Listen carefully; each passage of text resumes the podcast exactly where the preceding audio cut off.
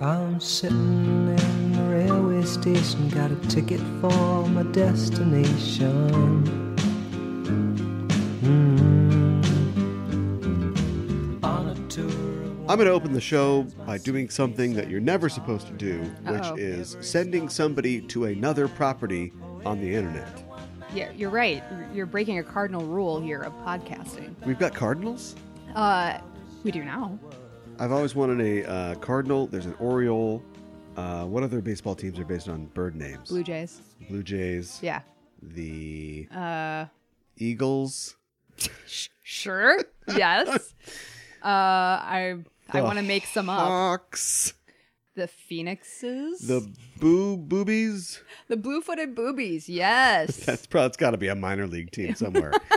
uh, stop all this. Uh, there's a new, uh, or I don't know if it's new, but there's a great uh, channel on YouTube called Get in the Robot, yes. which it, yes, you know about it. Well, you have told me about it, Oh. and you sent me a link to a particular Miyazaki.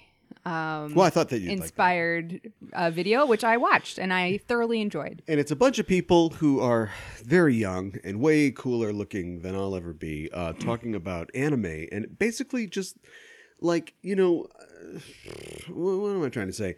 Like my perspective is strange because like I'm an old guy who sure like I was there when you know anime first. We called it Japanimation back then, Oh, which yeah. may or may not actually um, be sayable today, but Right. um, it first made its way onto our shores and you know we thought it was cool because there's a lot of blood and stuff like that and, s- but i mean like what do i know that's my i grew up on the flintstones and then some guy's getting his head popped and it's like oh my god it's the best thing ever but these are kids and i don't use that derisively i just mean i'm old that have grown up in a sea of this you know they're talking Yes. about like examples of stuff like when they're talking about Sailor Moon, they're like, "That was I couldn't wait till I was older, and then I could go back and watch Sailor Moon." It's like, "Oh, you weren't alive when that was on." Oh, Yeah. okay. yeah. So anyway, sounds derisive. Not just I'm saying they know it so much better because they've just lived it, and the channel is great because it talks about the kind of things that we like to talk about, like the sort of tropes of fiction, and it talks about things like,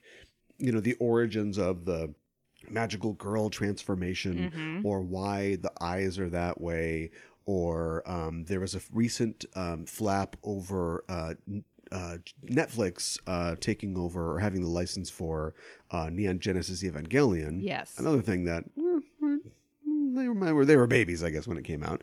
But it, it came out on Netflix, and they had redubbed it, which I'm always like, why redub it? Why why make more work for yourself? You can't really improve the visuals, I guess, This is unless you true. like remaster it. You can't, you know, you can redo completely the animation, but the Which voices, they the did voices for are the Sailor Moon voices. Crystal. Why change it? Yeah. So anyway, um, so they changed it, and they changed the meaning of a lot of lines, and one of them was uh, specifically a problem because it basically like erased a character's uh, queerness, and so they had like a video about um, how dubs can change character aspects and erase queerness in anime, and that's a bad thing. And yeah, it's just and they're you know it's just a lighthearted kind of fun delivery, and yeah, I mean if I had a bunch of money and a bunch of kids that were younger than me, uh, I would be telling them, like Charlie's Angels, I'd be sending them on missions to make great videos about anime. Yeah. Um Does that sound uh, like a weird scenario? I don't think it sounds that weird. Could Um, there be an anime show where a mysterious figure, me, that orders about a team of teens to go make amazing content? Yeah, I and can then see before they sit down to edit, they're like, "Content power!" And then sh- like a forty-five second like intro of them like swirling around and they're grabbing their mouse and then charges up and they get a cool editing outfit. it. Uh I, I like how this sounds. This sounds great. That's what I want to see. Yeah, I want to see that too. Be the change you want to see. Yeah, exactly. Um, I think they're it's it's very entertaining. It's obviously really well researched, but they deliver it well too.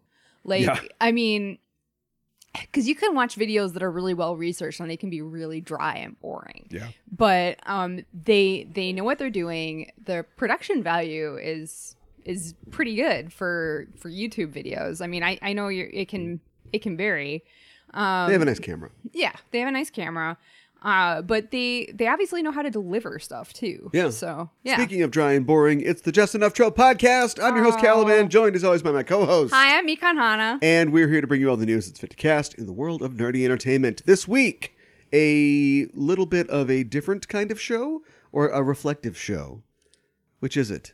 Uh, If can you're it be looking both? in a yes, if if if a mirror, if you're looking in a funhouse mirror, that would be different and reflective, I suppose. Mm-hmm. Yes. So it's a funhouse mirror type of show. Uh, we've got a review of the major movie release, Spider-Man: Far From Home. Yes. Uh, we are well, a week late on our review. That's okay because we were at Convergence Mm-hmm. when it came out, Yep. and then right after that, we were at Shore Leave Convention. Convergence Yes. is one of the largest. It is the largest fan run convention in the Midwest. It's in the Oh, I Twin didn't realize Cities. that. It's Okay. gotta be. What's bigger? I don't know what's bigger. Come on. I, I don't have any idea. well, then why challenge me? Uh, I don't know. Keep your mouth shut. Okay, I'll keep it shut. it's uh it's yeah it's one of the biggest if not the biggest uh, it's a great show and we had a series of shows uh, from a couple weeks ago or from Yep. i guess last weekend that you can check out if you want to know more about our experiences there while we were there we talked to some of the guests at the show and some of the invited participants and artists and things that were there so we'll have some interviews with them uh, the first of which would be an interview with again careful don't send people to other people's podcasts, but it's not a zero sum game. Uh, the ladies, f- the titular ladies from Rosemary's Ladies. That's right. Molly and Jen sat down to talk with us about their horror themed podcast Mm-hmm. and watching uh, ladies watching horror movies, giving you their perspective on them. Talk about young people. I know they're young. It's another, yeah. I know. I try not to think about it, Wish I could be young. especially um Will they be part of my editing Sentai squad? That's what I need to know. um Sup- sure. Super editing Sentai Squad. Uh, we also talked to Alan Turner, who is, uh, one of the. Uh, he- he's a creator. He's a video Mm-hmm. Yes. game. You look at his like list of things he does, Right. and it's like multi multi hyphenate. He does Yeah. so many things, uh, but he is a writer and a creator and a dancer and a performer and all this Yeah. this stuff. But we talked to him mainly about his work in the in the video game sphere. Mm-hmm. Yeah, um, he had a lot of really interesting things to say. Um, talk about uh, representation and uh, just kind of what the creative process was like for him, um, which I think you know is always interesting to hear about from creators because everybody has their own process um, and they come at you know the um, creating in a different way. Um, and he was uh, just very, uh, very nice. Yeah, I well, mean, he was very nice. Um, not that like most people we talk to are really nice. I'm just saying like he was a guest of honor and he made time to talk to us, which Yeah. was cool. Yeah. And uh, we talked about, uh, well, we'll get into it in the interview, but we talked about the educational um, Yes. sort of p- potential, uh, unrealized, in my opinion, of, uh, of video games. Mm-hmm. And so we'll get to that. And then we also talked to Nancy Atkinson, Yes. who's the author of Eight Years to the Moon The History of the Apollo Missions, which Yeah. it says what it does, it does what it says. It is Yeah. a book about the untold stories of the Apollo missions and getting people on the moon. And that was a fun talk, too. So we'll get to that in a little bit. Also, I should say, nice. Uh, Rosemary's Ladies, nice. Yeah, e- If you everybody- single Alan out yeah, as okay. nice. Then it Everybody sounds like was nice. everybody else was a jerk. Okay, yeah, you're right. everybody Was Sorry. very nice. That And was not then what I meant. we'll also be talking, of course, about the news. How you doing? I'm doing well, Cal. Um, recovering. How about Oh, you? Yeah. Yeah. recovering from an amazing weekend at Shore Leave Convention. Yes, it was an amazing weekend. Yeah, Um, it's pretty good. Should we talk about what made it amazing, or we There's get a to that segment. later? Okay, There's a segment. we'll get to the segment Let's wait later. for that segment. But the next segment is the news. Well, we're a little behind on the news because we uh, did not really do news for our convergence show. So Right. let's do that patented news blast this time in Baja flavor, and we'll just uh, try to get through it as soon as we can. Here, did you know Okay. that? Uh, it, there's, the deal has been made. The dream is real. Sandman will be coming to Netflix Yes. with Neil Gaiman and David Goyer producing. yeah, Neil Gaiman is just making deals left and right. what does that mean? Um, he well- sold his car. yeah. Uh, yeah. Uh, I don't know how to feel about so this. hot right now. Yeah. Neil Gaiman. so hot right now. so hot for the last twenty five years. I I know, but I just mean like TV property wise, like he's got American Gods, Good Omens just came out. Um, it just, I, I think It only took twenty five years. I, I know, right? Uh, so now like Sandman's gonna happen. Uh, and and I do think, and I know we were talking about a Sandman deal a couple of years ago with um, what's his name? Give me, tell me what his name is, 'cause I can- I just blanked on it. Joseph Gordon Levitt. Yes, thank you. Uh, attached to play Dream, uh, that fell through. Uh, I have to say, Which it's too bad. I want to see a dream in a, in a in a wife beater, and he's like, "Hey, what's up? You like dreams? Gotta get some of these dreams, right? man. I got all kinds of dreams. I, that's my JGL. I don't know. I like it. He's starting a podcast, Is he really? which is like, oh boy, wh- how did it take that long? yeah. because he had that whole r- record plus press play or whatever. Remember, like his brother. I don't know if it's his twin brother, but they were very close in age and they're very similar looking. But it's like, what if you like let put Joseph Gordon-Levitt out, out to seed? Like you gave him some dreadlocks, and his like brother was like an artist and a performer. and, like, Okay. you know, like a walking living devil stick. And uh, now I'm Wow. gonna bring the room down a little bit. He died. Oh, Uh, no. yeah, and so but they had been working on this like kind of like a uh, who knows how bullshit it is but like the way that, like project greenlight is bullshit like sort of like a project I greenlight don't know what Project Greenlight is. it's the way where damon and affleck were like we're gonna give these young filmmakers a chance to blah, blah, blah, whatever Oh, okay. and who cares uh, but anyway but it was like getting you know creators who were trying things out getting them on to like the internet and getting people to see them and kind of just at least giving you like a push giving you the Okay. start which is like there wasn't a podcast already connected to that Right. what? You're not doing your marketing right. So they were like uh, the Fire Festival, except for Are you going back to Affleck and Damon? well, maybe uh, for um, uh, new and upcoming creators, sort of thing. So they they got all the new creators on an island. Yeah. They gave him a cheese sandwich. Yes. And they said, "Good luck." Yeah. Maybe like And then that. it rained. Maybe not. Okay. I don't know about this. Uh, will it fit on TV? I don't know. I think just it's perfectly designed and perfectly executed in the comic book realm. Yes. Why why bother? But I think as a mini series or you know a TV TV series, I think it makes way more sense than doing a film because there's just way too much to cover to make it a film.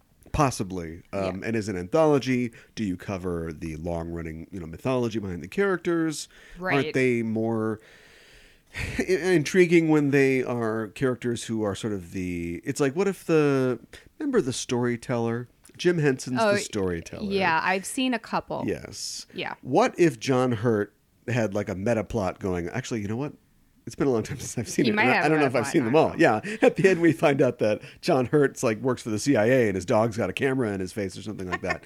but you know, yeah, like he introduces stuff, but then you know, every once in a while, oh, he's there's some story going on with him. Yeah, that But that's could not work. gonna be it. No, It's going to be. Dream's got a Ferrari that's got flames in it, and the headlights are like stars in deep pools of water, and it's gonna just drive down the road, Wow. Highway 66. yeah. Woo. Um, I yeah, I don't know. It's gonna be brief lives. Just the whole thing's gonna be brief, brief lives. Yeah, I could see that happening.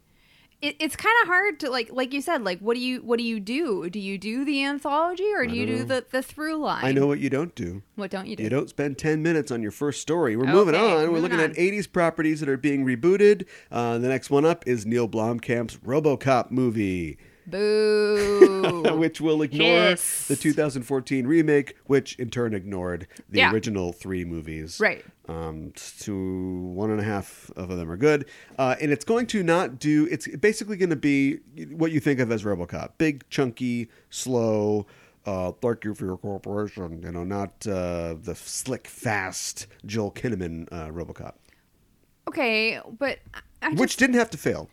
no, it didn't. It didn't But have to fail. but it, did. I thought that there was a seed, a core of an interesting commentary in the way that the first one was a satire and was just like Paul Verhoeven's brush is a mile wide, and he just paints this thing of consumer culture and like yeah, corporatization of uh, the police forces and things like that.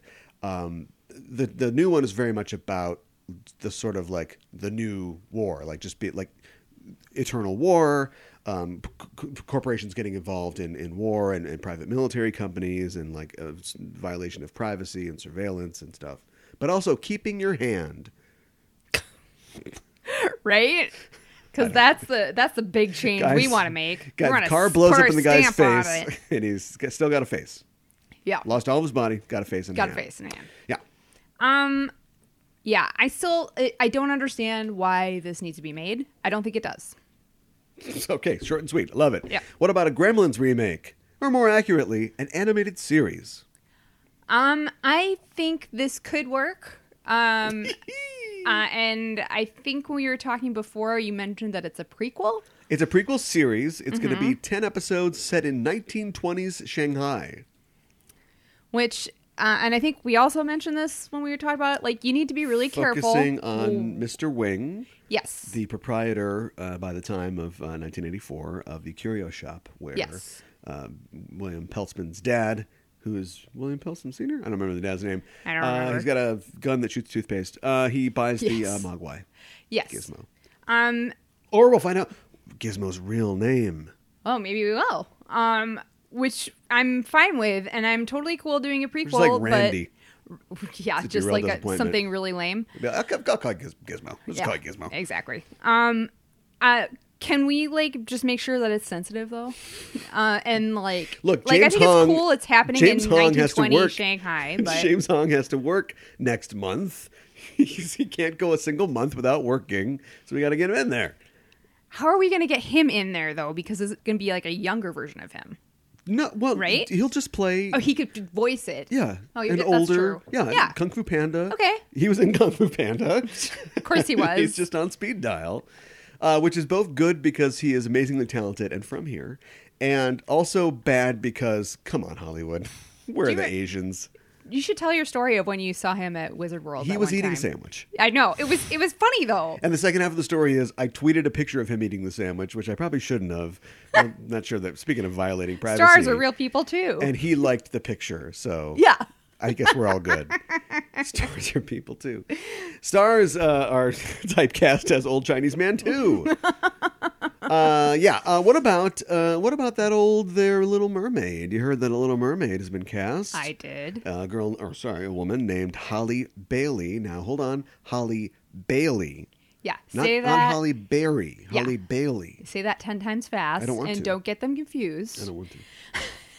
Yeah, uh, it'd be a very different film if Halle Berry was playing Little Mermaid because she wouldn't be so. She can't sing. She wouldn't be so little. We know that she can't sing. Oh, I didn't realize Halle that. Berry. Well, she's you know made light of that. I think. so. Okay, well, there This you go. woman can sing. Yes. She is a recording star, uh, R and B, and yeah. So that's what they were going with there. They definitely had that uh, in mind. Guess who didn't like this? Lots of people, Eh, you know, loud people. naysayers on the few internet, loud people, yeah. trolls, if you will. But I did think it was cool that Halle Berry herself said, you know, hey, great job. Right? You know, Holly represent. Yeah. There you go. So uh, we'll see how that goes uh, as, as things develop. Um, I did just a hear- side note on that. Oh, yeah. Yeah. Go, ahead. Oh, I heard a couple of rumors. I heard that Melissa McCarty was being looked at for Ursula, Mm. but I also heard that like back in like December, sing? I don't know if she can. I heard like back in December or November, Lizzo actually made a video of herself as Ursula dressed up uh singing and her her you know vying to play Ursula. How cool would that be if Lizzo Pretty got cool. cast? Yeah. We don't even know Lizzo anymore. she's all like popular and in I mean, California I guess it had and to happen. LA. It had to happen. I know. I I know Will Oh, she, she, was here remember for a the while. little people? Yeah. Will she even remember? I- I Once hope that so. star is born, Yes. will it ever call its parents? what about? So, uh, well, let's talk about Mulan. Trailer for Mulan. Yes. Yeah. Good Love bad. it. I'm I'm really excited Did about any of it. those people sing? That I don't know. They didn't show any. I'm just excited because Rosalind Chow from DS9 is in it uh, for the first ten minutes. Uh, yes, And- she plays her mother. yeah. Yeah. But they're not in it for long. No. What? Stop. Go. Slow down. Come on, Disney. What? What is this? Um. I can't wait for the. Oh man, remember this story about the uh, the gypsy girl and the guy, you know, the deformed guy that lived in Paris. Yeah. Uh, man, they should make a movie out of that. I can't believe that hasn't been a live action movie yet. Come on, Disney. Yeah. Okay. You don't want to play. Uh, no, I just mean I don't think they're like too excited about doing that one for some reason. Well, because it's been a movie five times. before it's a Yeah, well, cartoon. there's That's that, the too. joke. Yeah. Uh, what about The Lord of the Rings? J.A. Bayona, the director of Jurassic World Fallen Kingdom, is going to direct the first two episodes of The Lord of the Rings on Amazon, which now Okay. nobody knows what it's about. We thought maybe it's going to be an Aragorn prequel. Um, I think people are speculating that it's going to be um, a second age movie, which covers a lot of ground, but specifically focus on um, the the Nu- Numenorians. Okay. Uh, I guess you know what that is. If you don't, sorry. Um, but uh, we don't know. Yeah. Um, I I don't know how I feel that this guy is directing it. Um, I haven't seen that new Jurassic Park film. Yeah, you did. You saw like Well- ten minutes of it in the hotel. I saw ten minutes of it in the hotel, and from what I saw, I didn't really like it. yeah, I don't think it's very good. But um, so I'm hoping that he directs this Lord of the Rings TV show better. Yeah, um, I'm hoping that we don't. Uh, Colin Trevorrow doesn't come to crash on his couch. Oh, and direct a very couple of true. those. Uh, Yeah. that'd be bad. Yeah. Um, hey, what about the Jumanji trailer? It's all trailers all the time. Yeah. Um, it looks super fun. the first Um, movie was fun.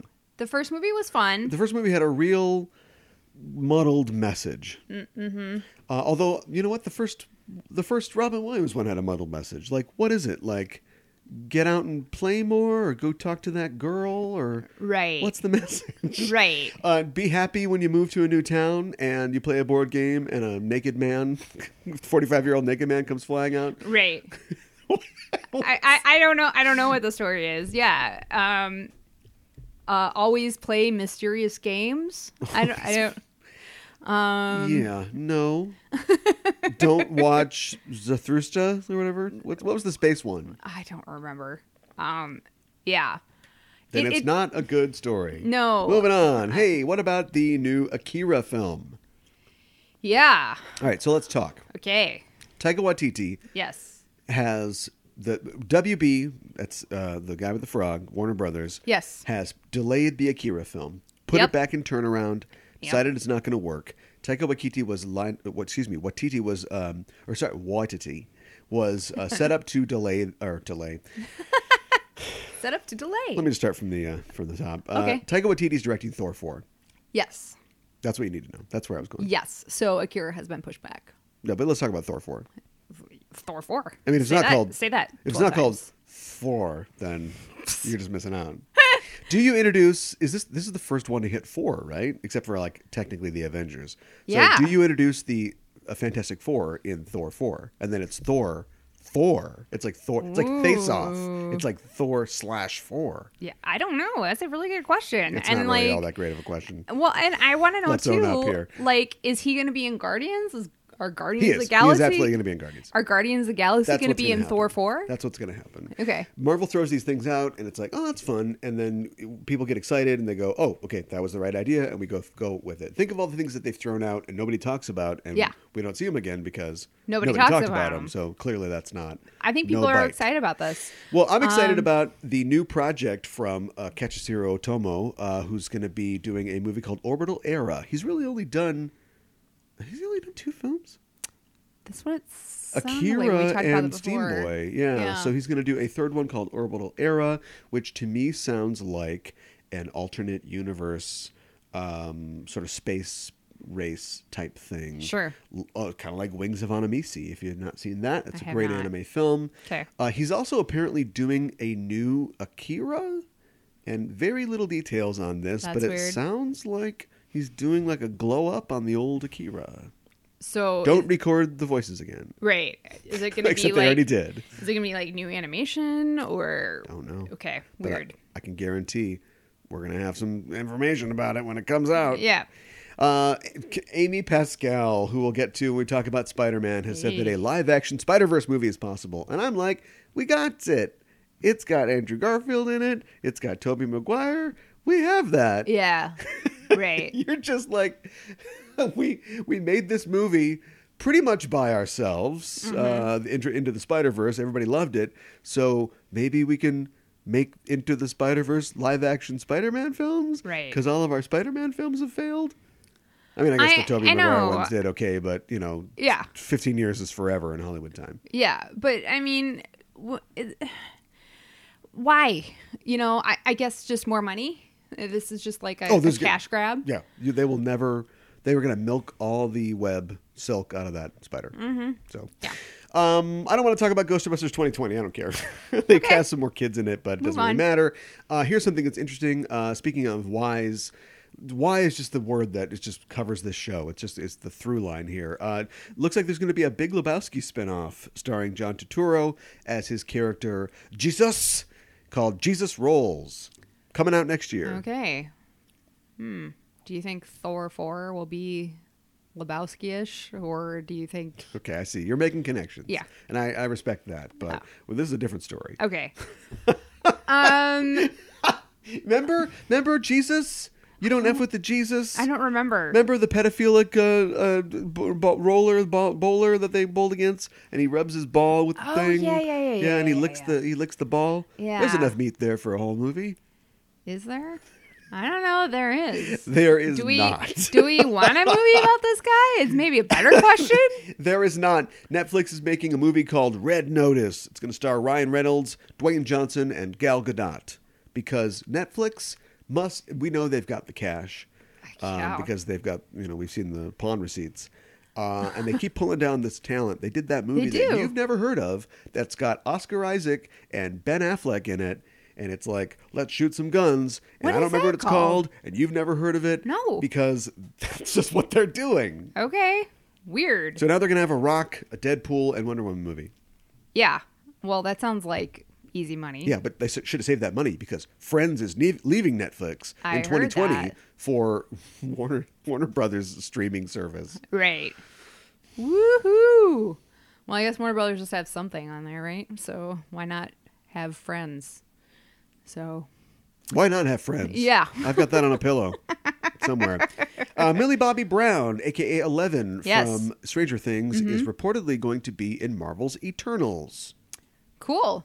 Uh, any idea or thoughts as to who she's going to play? Is there a younger Eternals character? Um, there is a Eternal known as Sprite. Ah, Remember that the Eternals are, um, first of all, um, this character obeys their thirst. Um, and they are images. I don't remember other dumb taglines. Uh, th- I'll remember, their characters are like uh, proto gods or like yes. other gods. Thanos is an Eternal, technically. Yeah, but don't worry about him. Okay. That's a different thing. Okay. Um, so they all represent, you know, like there's an eternal called Gilgamesh, um, who is also he is the Gilgamesh of the like Sumerian myth, but he Okay. also has sort of been all these heroes throughout history. Like, Sure. you know, there is a Hercules in Marvel, I guess, so he wasn't that one, but and so s- I think Sprite just represents like the sort of fairy spirit or the impish, you know, um, trickster, puckish god type thing. And so Sure. they're thinking that that could be what she plays, because otherwise, or she'll just play a dumb, dumbo human kid who gets sucked into it and is the uh, audience surrogate character. Yeah, I could see that too. She was kind of the audience surrogate for that Godzilla film, although I haven't seen it. So Well, then you are definitely an authority Yeah, to yeah. speak on it. Uh, hey, guess what? What? Tim Miller, the director of the new Terminator Dark Fate, says that Mackenzie Davis's character will scare the F out of misogynists. Yeah, I heard this. Interesting choice of words. I don't think I would have gone there. Um, d- d- is this what we want? I mean, To provoke trolls. yeah. I, you know what? That's what Tim Miller does. He comes. He's got that Just pokes the Deadpool movie bear. under his belt. Yeah. and that's about it. Yeah. And uh, he, yeah, he's this Love, is it. Oh, death, and robots. And God. yeah, I know. You know what scares the F out of misogynists? Love, death, and robots. Uh, no, bad reviews for Love, Death, and Robots because of how misogynistic it is. Yeah. Um, I don't think that he's the guy to carry this forward, but either he feels really strongly about that and yet is not self aware enough to make content that reflects that, Right. or just a marketing person just said, yeah, double down, double down on it. We got a short haired girl and a wife beater. Yeah. Uh, go for it. Yeah, we we really need you to to put that out there. Magic trick. Ready? Nothing up my sleeves. Yeah. Dark Fate's going to suck. That's the trick. Yeah. The rabbit done Yeah, died. I think you're right. I mean, right? yeah. Let's hope not. But I I mean, know. at this point, you are betting way we, the sunk cost fallacy is has gone home at this point. Yeah. Let it die. Uh, do you What's think favorite Terminator movie? Go. my favorite Terminator movie? Maybe 2 Mm-hmm. Um, I was going to ask you, do you think uh, that there have been more bad Terminator movies than good? Yeah, Okay, yeah. yeah, I would agree with you as well. What's your favorite Terminator movie? Salvation. Just kidding. No, I'm just kidding. uh, I would say two. Yeah. Um, it's tough when you s- look at like Alien and Aliens and you go, Yes. oh, totally different styles, different Yeah. directors. Um, but since it's his own work, like he did the first one, which is great, It is great. um, and he did the second one. Yes. But clearly he got the money. He he hit it all. He didn't, you know, eh, eh, but for long is okay. But he did everything right. It's like when you give somebody a lot- the money to do what they really wanted to do, and they Right. and they nail it. Yeah. Terminator Two. Yeah. So, uh, hey, uh, you couldn't catch a hummingbird. Couldn't catch Elizabeth Banks at work. She's doing everything. She's going everywhere. she is. I heard that she was producing. Uh, is she directing the Charlie's Angels? I think so. I don't know. Who she's, She might be. The point is, she's in it too. Yeah. Uh, it's like wow. Uh, I was a- at the hotel bar and I saw on TV that apparently she hosts Press Your Luck now. I know. And a s- a spangly Yes. uh one piece. Yes, the girl comments on the clothes. Yeah. Well, I'm just I just noticed, you know, she she looks like a million bucks as she's hosting us because of In course she diamonds. would. Yeah. Yeah. Uh, tiny little diamonds. Well, apparently she is producing a Flintstones animated series reboot. Really? Yes, Interesting. Warner Brothers is trying. They, they need content. For Um, Apparently their they, new they streaming they service. do. Yeah. Yeah. that's their tagline. Warner Yeah. Brothers needs content. So um okay. Um who are I wonder who they're going to get to do the voices. Billy West. Yeah. a female actress who you would know who doesn't often do voiceover hasn't before and won't do a bad job but won't really you know it's no yardley smith uh-huh and josh gad plays dino uh, next up uh, christopher waltz is going to return as blofeld for bond 25 this was in doubt he Oh, okay. had said basically no I, I don't want to do another one uh, Well. and the money's too good looks like i Okay. think what bond 25 is going to be first of all who cares about these movies? I know. But um, it's I think it's going to be a real closing chapter. You know, it's going to be the last Craig. Um, there, Yes. Mm-hmm. it's 25. Um, and the other bit of news from this, which has overshadowed it, is that Lashana Lynch will Mm-hmm. Yeah. be playing 007 in the movie. I heard that as well. How do you feel about that? You lucky so and so. Um, I'm I'm not exactly sure how I feel about. It. I don't I don't I don't hate it. Um, they they're like, oh yeah, you you want you want you want a black bond? How about a black and a lady bond? It's not Bond. Oh, that's right. 007. It's just technically 007. This is literally So- James Bond has a black friend, Yeah, which I he think already you're right. had Jeffrey Wright. Yeah. Now he's got two. Ooh. super woke.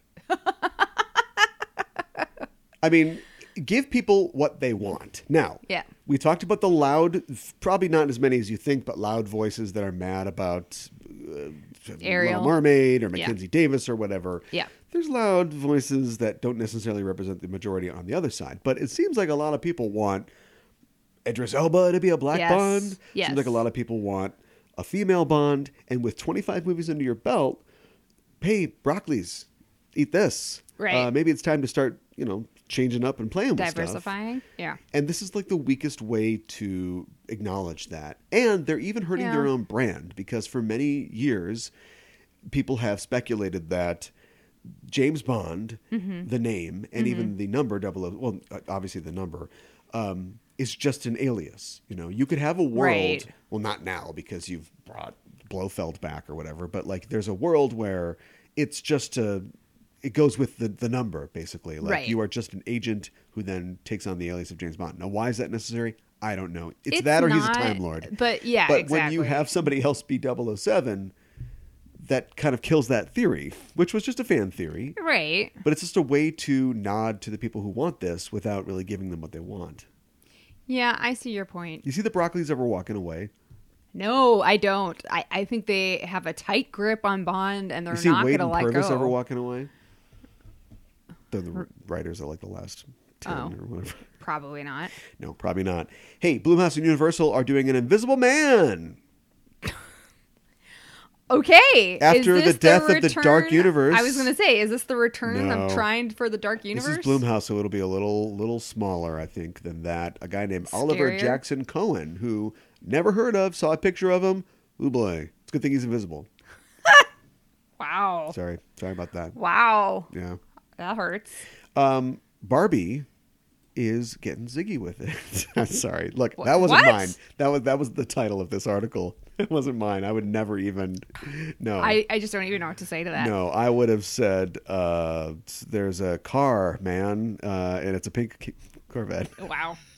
There's a car man. Okay. All right. Uh, I'm still not recovered from the weekend. You? Um, I'm I'm getting there. there is I, I a think it's Ziggy process. Stardust Barbie, which Yes, I is cool saw it. and looks cool, but Yeah. Is there there better be a Blondie Barbie? We better have gotten there before this. there better be a Tina Weymouth Barbie before we get to Yeah. uh, to Bowie. Uh, Where's I don't my think Susie there is. Sue Barbie? Yeah, no kidding. But anyway, what I, I, wanted love to say, a Blondie Barbie. I, I love a good Blondie Barbie. I'll take There, that. there's a Doctor Who, the Thirteenth Doctor Barbie. Who would you Got take there this? first. Ooh. Greta Gerwig and Noah Baumbach will co-write the Barbie movie, starring and produced by Margot Robbie. Okay. There we go. You- this you must react. You have to react. This I, is an audio podcast. I don't. I don't care. Nobody can see your apathy. Um, I, I I don't care about this like at all. You loved Ladybird, I did love Lady Bird. and that's just like Barbie. no, it's not. Remember? No. Um, and you, you know my feelings about Margot Robbie. I, I, I, you know, I'm not crazy about her. Tell the audience about your feelings about Margot Uh, Robbie. I, I don't know why. Like she kind of bugs me sometimes. Uh, but some things I see her in, and I'm like, oh, she's she's she's decent. She's okay. I don't think she's a horrible actress. I just she's just not my favorite. And she seems nice. yeah. Uh, and I don't really. I don't think we need a live action Barbie film, but maybe I'm wrong. Well, Mattel thinks you're wrong. Yeah, of course Mattel thinks I'm wrong. They've got a lot of We're, money. we're gonna get one, yeah, I know we are. no matter what you think. Uh, hey, what's going on at Comic Con, which we'll have coverage of on our next show? Yeah. The Russos have long had a tradition of going to Hall H. Yes. Uh, even though Marvel has kind of been in and out of there the last couple of years, they um, Yeah. have kind of just said, eh, we, we got movies. Right, Would- would- right. Would three movies a year do it, or should we, you know, make you wait in line? Right. Uh, but in the past, they have shown up at Call H uh, to wreak havoc on the fans and show them new Yep. Mm-hmm. footage of this, that, and the other. They're going to be there this Friday Yeah. at 11, 11 a.m. Why? They have nothing coming out unless No. it's like, hey guys, check out this new movie we made with an Indian filmmaker. It's like, hey guys, why didn't you like Deadly Class? Right. no, apparently they've released a video. It says like, "Dzz," you know, coming out Mm-hmm. the 19th. And then it's like, donde este la biblioteca? Right, right, right, right. What does this mean? Um, the only thing I think it could mean, unless they're just really getting fans' hopes up, is a community film. I Would mean, they- six seasons in a movie. Come on, let's make this happen. Would they leave alive if th- they had promised that, and then it was like, no, here's some. Uh, we Donald Glover was in Endgame, but we cut him out. Here's some scenes. Would their heads leave before their bodies did? Uh, I think so. Yeah. Um, I, I think they would have rabid fan objection. well, let's start community film watch. yeah. Okay. Six seasons and f- uh, crossed fingers. Yes, Hashtag. exactly. Uh, well, we'll see. Uh, I've got a little Disney mo- news uh, in that uh, sort of vein uh, that we'll get to in a sec. But first, uh, Disney has pulled the plug on the FX streaming service. Oh, just completely? Yep. Okay. I mean, we knew this was going to happen. I guess. Redundancy. Um, Yeah, Redundancy is I what they know. call it overseas. I know. Yeah. But I, I felt like FX could be like um, some properties that weren't like, you know, purely Disney. Maybe stuff that's a little bit more Hulu. adult. Okay. All right. That's Hulu Yeah, you're right. you're describing. Okay. So was this even up and running yet? Or was it? Oh, okay. Everybody's got, you know, everybody's got their own sort of HBO Go for the most part. And so, Right. Yeah. And Fox had a thing going with that, but not anymore, baby. Nope.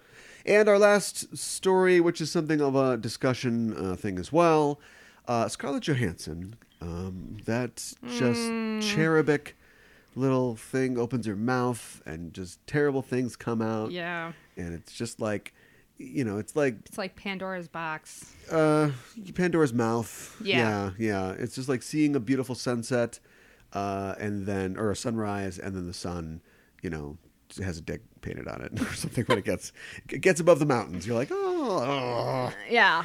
Uh, she said uh, in, in an interview with As If magazine, which Great I title. don't know if I've there. heard of it. I, Yeah. don't- I haven't heard of that. That uh, she should be allowed to play, quote, any person, tree, or animal that she wants to as an actress. In response to the several incidents where she played somebody of a different race, sexual orientation, um, literally race. Uh, yeah. She got in trouble. Yeah. Um couple of different things. Um Bring it on. well, I don't necessarily disagree that an actor should be able to portray uh, any number of different characters. I do disagree with her wording. I feel like it was really poorly chosen. Yeah. When you say an animal or a tree, you are dehumanizing other characters. Um, and I don't think that was her intention, but it just comes off as flippant. You're okay. So yeah, it's kind of like I was watching. Uh, we just talked about the film um, Invasion of the Body Snatchers uh, Yeah. from '78 on Great film. um, backtracking uh, at. Uh, Backtracking at backtracking on Twitter, Mm-hmm. uh, and we talked about uh, there's a part where um, Brooke uh, Adams is trying to explain to Donald Sutherland like how Jeffrey, her boyfriend, is different, and he's like, well, how? How is it? Like, is he? Um, what's he saying? Like, maybe he's having an affair, maybe he's gay, maybe he's uh, a Republican or something like that. And it's Mm-hmm. just like, I get that because this movie takes place in San Francisco. Yeah. G- you know, Donald Sutherland's down. He, he's he's he's cool. He's an ally, but Right. you're equating like these negative things with being gay. I get that you're just trying Yeah. to say that it's a lifestyle change, Right. So maybe it was unintentional on her part. There's also apparently in the photo shoot that goes with the article, she is acting like a tree, or the photographer told her to act like Oh, a tree. There was some God. kind of prompting because the thing about her is That's weird. I don't think she's real smart. Do you know what I mean? Like I don't think I think she, she's probably of average intelligence, and yet, as an actor, I know a lot of dumb actors who can act really smart, and it's, we see her play these very capable, amazing roles, which she does very well, and so we project that intelligence on her. But I Yeah. think she's just like a normal chick that likes tattoos. You know, there's nothing wrong with that at all. Right. But I don't think that she's like super sharp. Like I, you know, you wouldn't see her um, on a. I'm trying to think of like a like a discussion talk show that's not just a dumpster fire right now. What, what I mean, what about like the BBC like Graham Norton show or whatever? Is that that's just celebrities? Like Yeah. Jennifer Lawrence is on that show. Yeah, I know. Hugh Jackman is on that show. Yeah, He's like yeah, I the know. king of all membos. Oh, okay. Well, jeez. Uh, and he doesn't use sunscreen. Come on, man. but anyway, so I just, you know, I understand her defiance and I understand. eh, eh, Okay, is it stupid or evil? That's the game, right? And at what point do Yeah. we push over into evil? I I Because- don't think she's evil. I don't want to think that she's evil. Hold on, I'm going going to to take a drink of my soda stream beverage. All right. she just seems to do things without thinking about it. um, Yeah. Or she's like, "Pff, I don't care. well, yeah, and it- it's like, which is it? Um, I I don't want to think that she's uncaring and unthinking Why? What's it matter? because I like her. yeah, I know. I like you know it too. and i have problem a problem with the fact that i like her like i really really like her like i think she's You know a who I great don't like? actress and and yeah i think she'd be cool to hang out with but it's she does things and says things that are so stupid we all have a friend sometimes. like that. yeah You know who I don't like? Who? Mike Birbiglia. but uh, Why is that? Because I think that he's, you know, I think he's reached the level that his talent can bring him to. You know what I mean? Uh, one good comedy special. Mm-hmm. Yeah. Um, that book based on his personal experiences. The not good movie that was made uh, out of it. Uh, a couple sort of cameo and guest roles in other people's stuff. I think he's gone as far as he can. Mm-hmm. But he has got one great sentiment that is the sort of title of his what one good like comedy show, which is what I should have said was nothing. It is acknowledging the idea that there's a complicated situation here Right. and I don't know how I feel. I don't know where I come down or what I want to really pledge my allegiance to. but I understand that in this situation, I can do nothing by saying something. right And I can do something by saying nothing. Mm-hmm. And that's the situation. Like, Sometimes the you've high got road hit is saying so many nothing. times. Yeah. Do they get these guys drunk? What, how do they get them to to say what they because say. I've interviewed people, you're going to hear the result of that in a little bit. But I'm not like, but come on though. Like, how do you really feel? Come on, come on, come on. Right. you Like, don't needle them or At some point, you're anything. just like, okay, yeah, yeah. Well, I don't know. Who could say? right. But instead, it's just like, yeah, you know what? I am pissed. What's wrong with all these trans people who want to play trans people and have roles? I want those roles. Gimme. And of Yeah. course, it's, be- it's become a great meme. You know, people are posting a picture of uh, grandmother Willow uh, from Pocahontas saying like her best ScarJo's best role. You know, or Oh my like uh, the goodness. next, you know, yeah, I don't know, like. Um, you know, Red Tails or something like that. It's like Scar, you know, ScarJo digitally played all these characters. Oh my goodness. Yeah, it's just Wow. Just taking on a she whole life keeps of saying its it. own. She's I know. gonna keep deserving it. Oh god. Can't wait for that uh, Black Widow movie. Yeah. Coming out soon. I, I I am looking forward to that.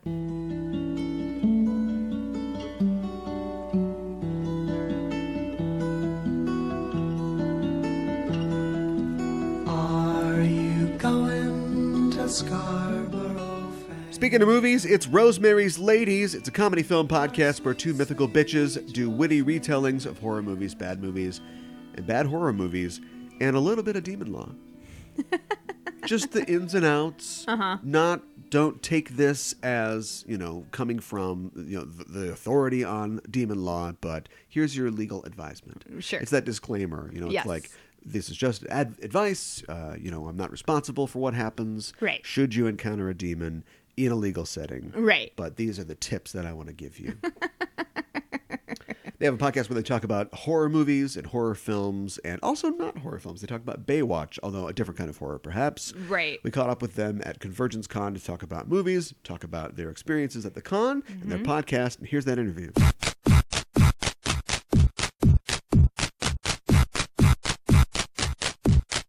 Can you tell us about your podcast? Um, so our podcast is the way we bill it is it's witty retellings of horror movies, bad movies, and bad horror movies. And so what we tend to do is we go through the plot of the movie and insert our own like witty commentary.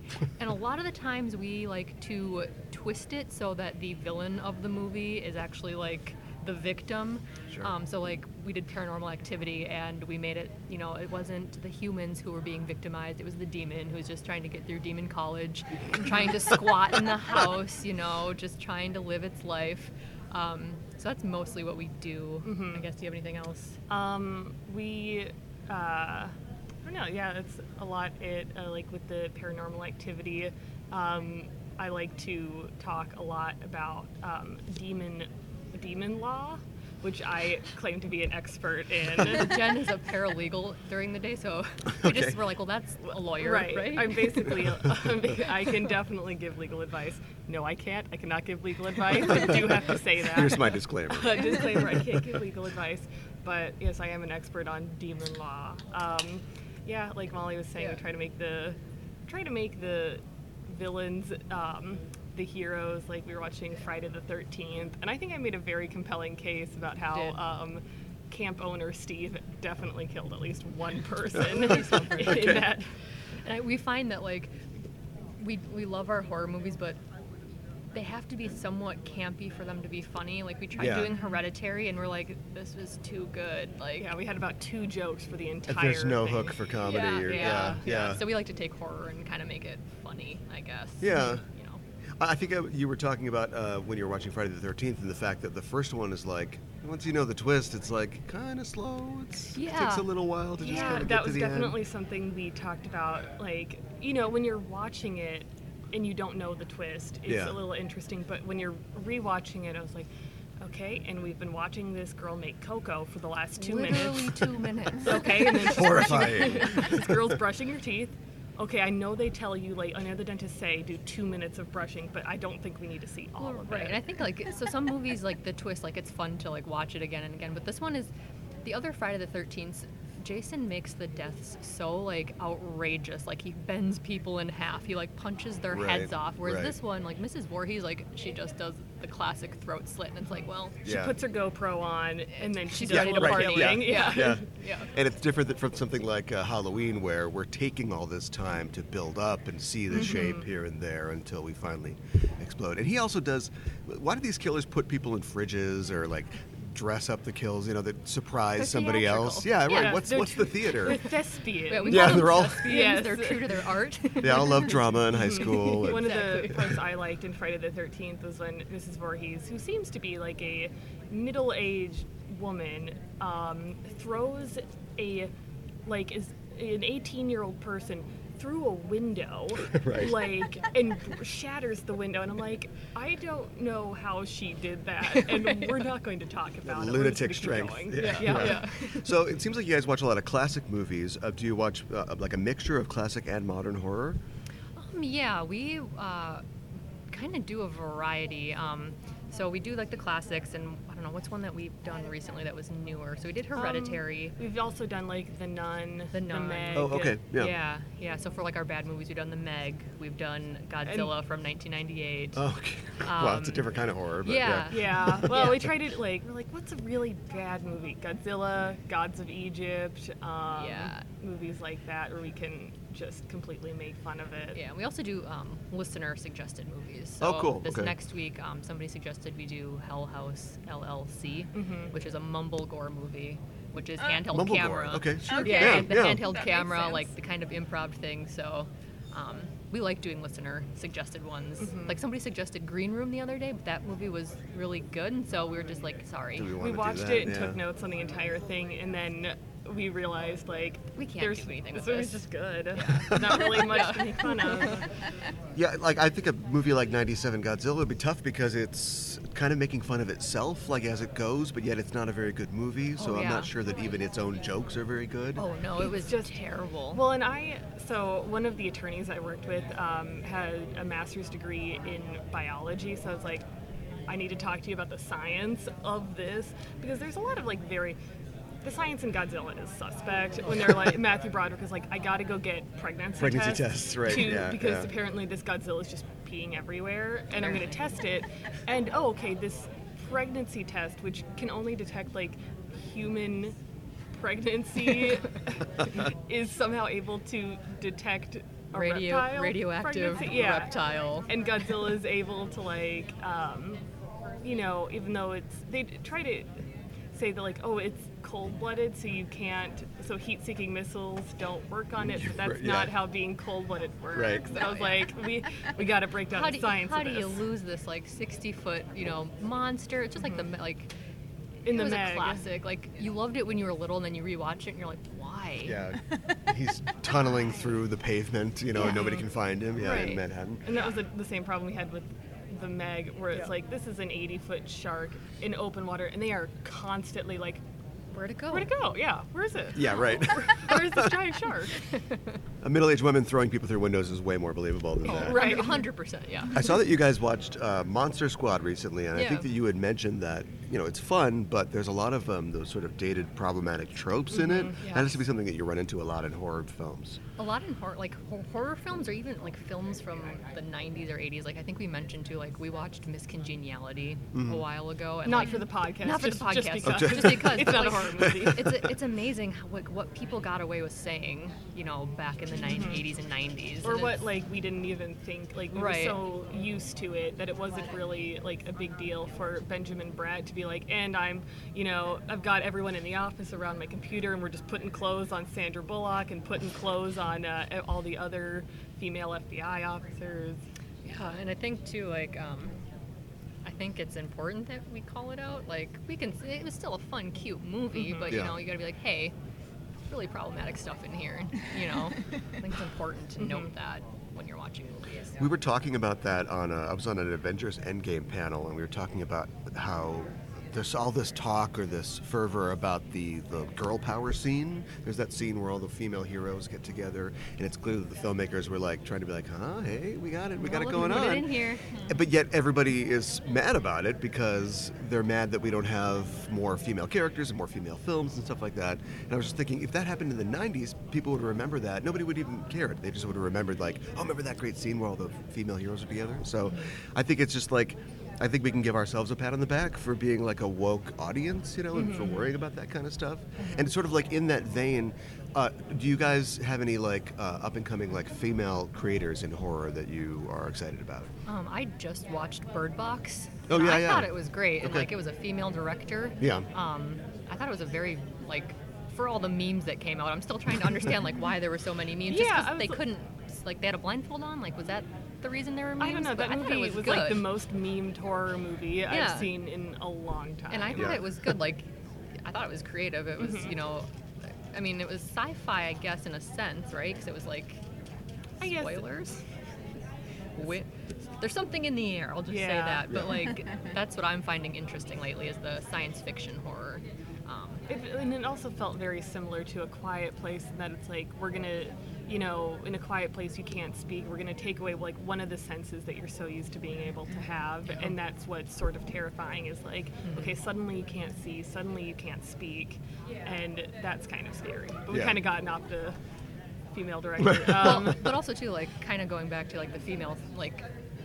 We, ke- we always say like Tony Collette should have gotten an Oscar for Hereditary. Like we think like there's always like the final girl in horror movies. Yeah. Um, but her role was so amazing in that movie, and I think that horror should be like appraised, like in the in the awards uh, world, I guess. I think something that part of the problem is that people still think about horror as just being like slashers and like just blood and no plot and nothing like that. But I think, and we were kind of talking about this at the State of Horror panel, like we've seen a lot of very out of the box and inventive ideas with Hereditary, A Quiet Place, um, Annihilation, and movies like that where it's kind of like horror isn't just slasher anymore it's more abstract Yeah, and kind and also too like with Haunting of Hill House um, Mm-hmm. and Hereditary, I guess they both deal with deeper meanings like family trauma. Yeah. and that's a lot more interesting to me than like let's just put all the gore we can in this movie. Yeah. and it'll be awesome. Like I like the the deeper dive into the human psyche, I guess, with horror movies. Yeah. So Uh, we were uh, talking about the craft on our show the other day, and we were talking about like I said, like, where's what if it was about guys? Like, what if it was like some guys in a school? Uh, that's and then called we The found Covenant. out it was Yeah. called the Yeah, Uh, Covenant. oh, yes. our favorite Have you, movie have you talked about that on the show? Oh, yes, yes, we we did did. an episode on it yeah, it is terrible in the best way possible. that yeah that was when i i kind of love the covenant like it's it is so bad but it is so something that's interesting about it is that like it's an i think it was, was it like 2005 Sounds about right. it seems like it's made entirely for the female gaze. Oh, yeah. Like there's only Mm-hmm. one scene where like um, there's uh, someone like a girl in the shower, but there's like just random scenes where it's like, and we're gonna have the five like super muscled guys walk in in speedos, and they're just gonna stand around for ten seconds and talk, and then Talk we're gonna about cut to something. like a Yeah. shower scene. and apparently the shower scene like with all of them was a little too naked so they had to like add in cgi steam afterwards Okay. rennie harlan was like "Ooh, no no no this is a family film guys yeah, no, yeah. So you, Family ha- you have that, and then you have like the quips from who was it, Sebastian Stan, like throwing down whoa, i'm gonna make you my weosh Yeah, yeah, right. like, yeah, yeah.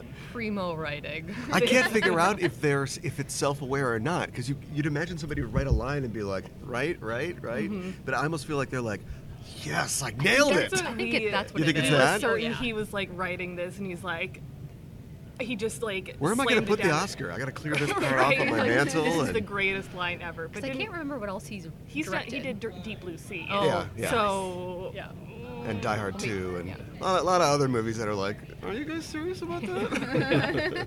uh, you guys, do you go to uh, Crypticon? That's a, a local horror con in here. Mm-hmm. Yeah, we went last year.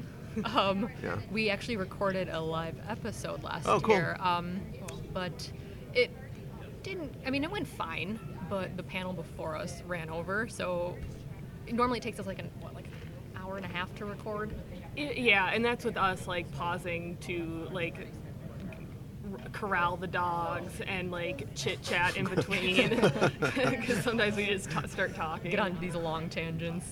Um, but yeah, so they ran over. So we only had like 45 minutes to do it. Yeah. Um, It was fun though. Like I think we're gonna go back next year. Um, Hopefully, more people will come because we were still pretty. You know, we'd only been doing it for like three months. Yeah, So yeah, Yeah. And the and the way they arranged it too, it was a little wonky. Like they tucked the panels like off in this like deserted hallway, and then all the action was like somewhere else. So it Okay. was kind of hard to like get people to come. I guess. Interesting. Also too. So We talk about movies on our show, uh, but we're not really like a horror show, so we've never really gone to Crypticon because we figure, is that really our scene? But Mm-hmm. I think we're probably going to try it out. Um, yeah, yeah, it was fun. I mean, like there's definitely like a lot. Like Linda Blair was there last year. Like, Oh, okay. That was pretty cool. Um, and I think they have a lot of people from Nightmare on Elm Street coming this year. Like the girl who played Nancy and Mm-hmm. all of that. So I think that'll be kind of cool to. I think see last year them. they had they had Jake Busey and like some of the other people from Super Troop, uh, Starship Troopers. Oh, cool. So that was Okay. pretty good. Yeah, so they get some pretty decent like horror stars Yeah. out there. Yeah.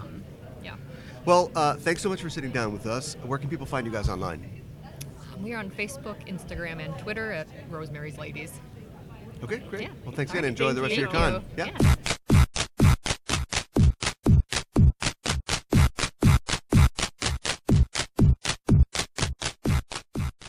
Well, it was really great to talk to some fellow podcasters and uh, get their opinions on stuff. I was shocked that somebody else had a podcast.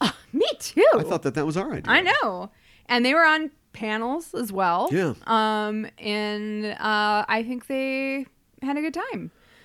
I hope so. Yeah, I hope so too. Um, they they were uh, really nice. Keep saying everybody's really nice. Yeah, I don't think everybody can be nice. Okay. All right. Scarlett Johansson's not nice. Well, all right. Or what if she is? What if she's just like the nicest person ever and also kind of slightly racist and like self-absorbed? Yeah. Yeah. How how long do you want to go after Scar Joe? I'm like 20 more minutes probably. Um, I I kind of want to stop. Let's go back to the island. I, I should be able to be harvested for organs for for anybody I want. Yeah. Yeah. Is that what happens in that Wow. movie? I haven't seen Kind it. of. I mean, I owned it, or at least I used to. I don't know if I have it still. I Oh, don't, know when I would have demur. gotten rid you of know it. you have the island. um, my sister got it for me actually. Oh, well, okay. So, um, I have I have that, but I, I Your sister has taste in movies in that in the same way that a tongue has taste. Like it has taste. Wow. It can taste. yeah. She likes everything. She does like everything. it's true. Uh, but um, sometimes she makes good choices. Um, What's her But- favorite movie that you would sign off on? boy, that is a really, really good question. How that much I, I don't Of this should I edit know. out so we can get right to the answer? O- Okay, I, I'm just trying to think like, what is a movie that she really loved that I was like, this is okay. Um, I don't know. We for her birthday one year we saw Ten Things I Hate About You. I really enjoyed that film. Did she like it? Yeah. Oh, okay. So Hmm, I would sign off on that one. Yeah. Yeah. Okay. you pass. Whew. Congratulations. Yeah. Nika's sister. Let's talk about Shore Leave. All right. That's how we're gonna just just jerk right into that Put it shift in there. right from Yeah. fifth down into third. Engine flies out of the hood in an oily mess. Uh, we went to Shore Leave Convention in Maryland. I was gonna say Yes. Madrid. That would be awesome. Whoa. Would Very have been about different. as hot. Yeah. We were in Maryland, a little bit south of here, uh, a little hotter, and it is a Star Trek convention nominally. Uh, that's where it gets its name from, the Yes. episode Shore Leave. And this is 41. It's been Yes. Mm-hmm. around for 41 years and has come to encompass sci fi of all types. Yes, but largely Trek. Um, and and the the Trek episode that it. No, no, no, no. How did, what, what happened at Shore Leave? Oh, what happened to shore leave? Uh, well, we had an amazing time. Uh, there were a lot of uh, guests, but the biggest guests of honor were um, Anson Mount, who plays Captain Pike, and uh, Ethan Peck, who plays Spock on Discovery. Star Trek Discovery. Star Trek Discovery, uh, and they we saw a panel with the two of them on Saturday. We sat very close, took lots of pictures. Um, Panels are always unsatisfying. You think so? Yes. Okay. in this case, uh, I don't want to insult uh, the guy uh, who moderated it, but Yeah, they're just he he was not a professional moderator.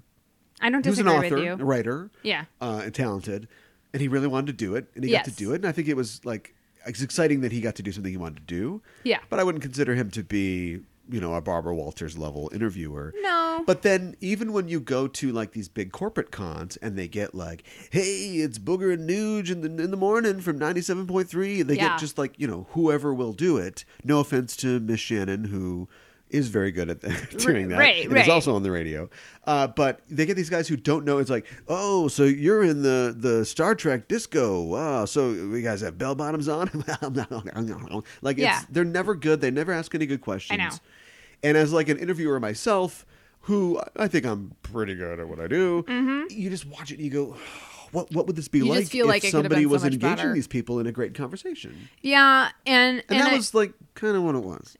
I I don't disagree with you. Um, and it wasn't super well organized. It was like, well, do we have mic runners? Do we not? Uh, yeah, I don't and know then whose they responsibility kind of that did that, was. but some of the, the But the- actors like kind of Yes, took that it over, which was- was fun. The best part because Anson Mount is a hands-on guy. Yeah. and they they couldn't hear the person, and so he's like, just got up and like took Yeah. his mic and just went out into the And then audience. Ethan Peck was like, "Oh, we'll do a and people competition." flipped out, yeah, yeah. because these two hunks were coming out in the audience. exactly. Uh, I'll just confirm for you right now, uh, they are as handsome in real life as they appear on They screen. sure are. And uh, Ethan Peck was wearing a shirt that said Vulcan High Five, Which, which is just awesome. yeah, So, um, yeah, they were they were fantastic, and uh, our friend Ella got her photo taken with both of them. yeah, they were got their signing signatures. and doing all that good stuff. Yeah, Yeah.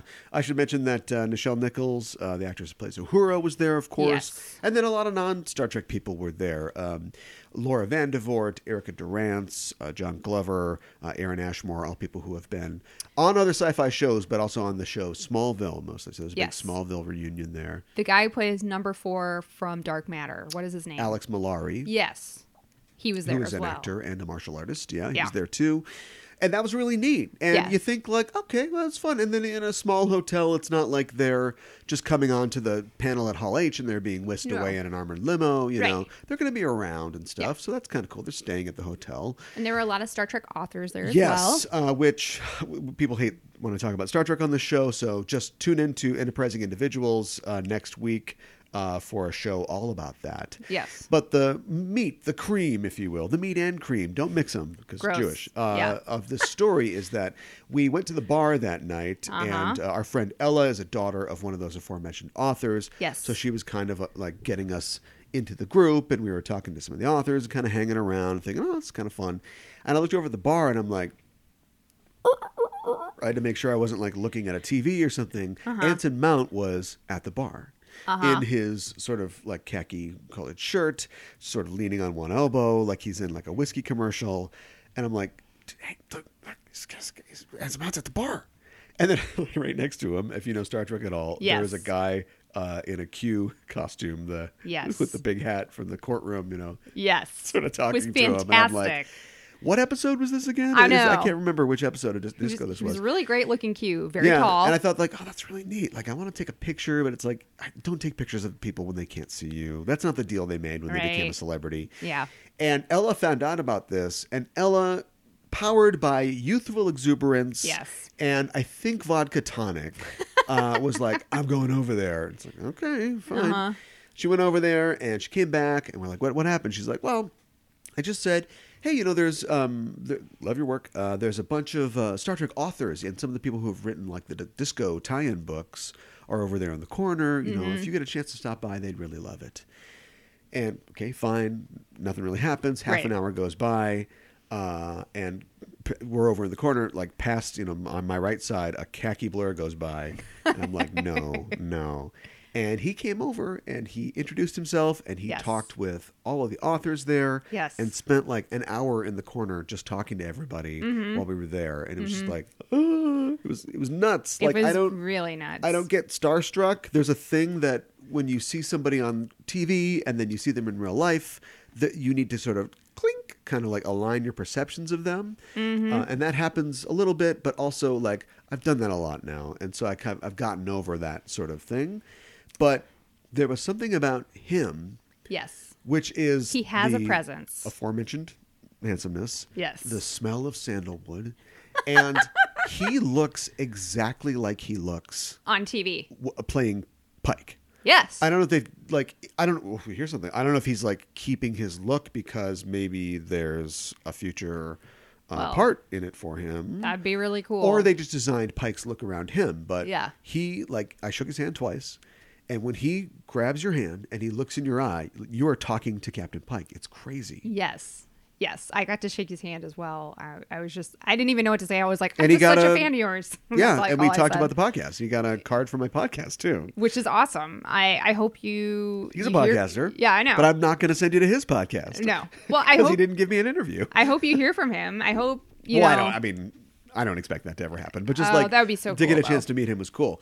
Yes. And the reason that I bring up that he looks just like that man you see on the screen Mm-hmm. is because Ethan Peck doesn't, this is true and we know that because about 45 minutes later, Ethan Peck came over because of Ella. and spent the rest of the night, the hours and Yes. hours with us there. Just to, which, b- by the way, this is this is a good looking man as well. yeah. I just said that he looks different. You know, it's the bowl cut, it's the beard, everything Yes. that is Spock on the screen. Like just seeing like this handsome guy, No pointy ears. with guns. You know, just the guns. Yeah, I know. Uh, talking to him was crazy, and Yes. um, yeah, he just was he was just holed up in a corner, you know, like it was just a party, which it was. And talking to us, uh, a friend of mine, uh, Dave Gallanter, a Star Trek author, uh, really got into it with him. Um, not like got into it. They were talking, and uh, he was teaching him like sign language, like dirty sign language, and they were talking about. being Spock, and I, I'm not going to do it on the Star Trek show. I've got to do it here. 'Kay. But first of all, Ethan, you know, had had uh, a number of Yeah. alcohol. He wasn't messy, but he was, No. uh, you know, a young guy. He's Yeah. feeling it. He's Yeah. feeling good. Yeah. And Dave wrote a novel about Spock um, in 2015 called Crisis of Consciousness. And so Dave knows a lot about Spock, and they were talking about the character and everything. And somebody asked him, you know, we don't know. People have said that there might be a Pike Spock series. Or Spike, uh, Spike, um, Spock's available to possibly to come back in season 3 Mm-hmm. and what do you think about that? Like, could you do it? And every other time I've heard Ethan Peck talk about his journey to being Spock, and Ethan Peck himself is Hollywood royalty. His grandfather is Gregory Peck. I you know, his know. father I was, uh, I found think, that an out. actor as well. And so, yeah, I've heard him talk about like how humble he is and how he talked to the Nimoy family and he read the I Am Not Spock biography and he Mm-hmm. was like this whole time he was just thinking about it, like meditating, what what should I do? And when he's asked that question in the bar at 1 a.m., he's like, Yeah, I could do it again. I'll crush it. It's in me now. It's just like- yeah, all right. That's what I want to hear. Now that the mics are off, he's like, "Pff, piece of piss. yeah, I know, right? Can't wait. so that was really great. And, you know, lest you think that I am uh, denigrating him, uh, here's a story. Um, there was a fan that was going to the con who had mobility issues. Yes. Um, he had, uh, you know, just couldn't walk well. And I don't know exactly what his situation was, but he had to spend a lot of the con, like, outside. On a he had a lot of bench. friends, Yes. you know, who were at the con as well. And they would um, come out and, like, hang out with him and stuff. Yeah. But he was just sort of there.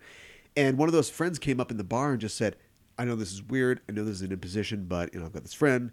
Um, and he really loves Spock. Would you go out? And he's like, hold my drink. Gave his drink to Ella and just Yeah. went out and spent a half an hour talking to that guy outside. yeah, yeah, pretty cool. Yeah. Very down to He's earth. drinking that Hollywood money. Yeah. whiskey. Ella had a little sip. She said it was good whiskey. Yeah, yeah, So anyway, uh, great experience. And then just to tie it back to Convergence, uh, Peter David was a guest of honor at Convergence, and he was also a guest at this con as well. Yes. I didn't talk to him at Convergence. I didn't have the time to, although I would have loved to have interviewed him. We did approach him at Shore Leave, Mm-hmm. and the first thing he said when we said we're from the Twin Cities, we were at Convergence, was best con I've ever been to. yeah. great. People are great. Had a great time. C- Can't wait to go back. Like so, I just you know, if you are a volunteer or somebody who organizes Convergence or have worked there, or even a fan who made it a great show, like congratulations to you because you really impressed. What what I thought, what I've always thought to be a hard to impress kind of ornery guy, and Yeah. he was a delight to talk to. Yeah, he was. But then we had the same uh, thing with Chris Claremont too. I I have had I have nothing but wonderful things to say Yes. about Mr. Claremont. Well, we we had a as really told on interesting previous conversation. shows, with like him. there he he saved his ire for the things that deserved it, for not for people who uh, who just wanted to talk to him. No, we talked to him for a really long time. Yeah, yeah, yeah, but different story. I know, Did but search in the archives. Just on fantastic. trip.com. Yeah. Yeah. So anyway, it was great. Uh, another person that we had a great time talking to was Nancy Atkinson, the author of Eight Years to the Moon. Yes. And here's our interview with her.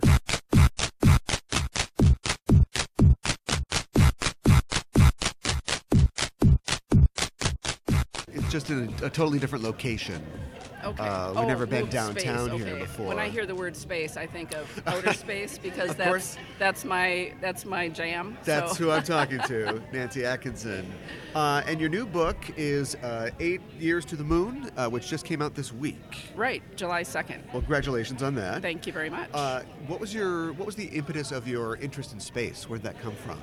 It actually uh, stemmed from the Apollo program. I don't know if I remember specifically sitting there and watching Apollo while ago. 11. Yeah. uh, I do remember sitting with my family, and maybe it was the later missions, um, you know, watching TV and just being kind of uh, enraptured by it. Yeah. You know, the whole concept of going to faraway places and seeing things that, that have never been seen before, doing things that had never been done before, that Yeah. kind of thing.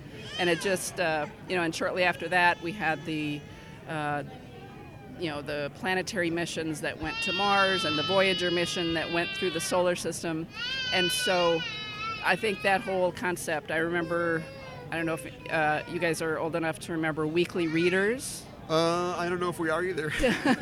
Weekly readers in school were the, a little kind of newsletter that, that kids Okay. got, Yeah, and yeah. and it always had pictures from of the planets, from you know of space, Sure. um, from from these missions that were exploring our solar system. So that just really really caught my attention, and uh, I feel like I have the best job in the world because I get I uh, I am an English major. but Okay. always have been interested in space. Yeah. So uh, I get to write about space About that and thing you love. yeah, right.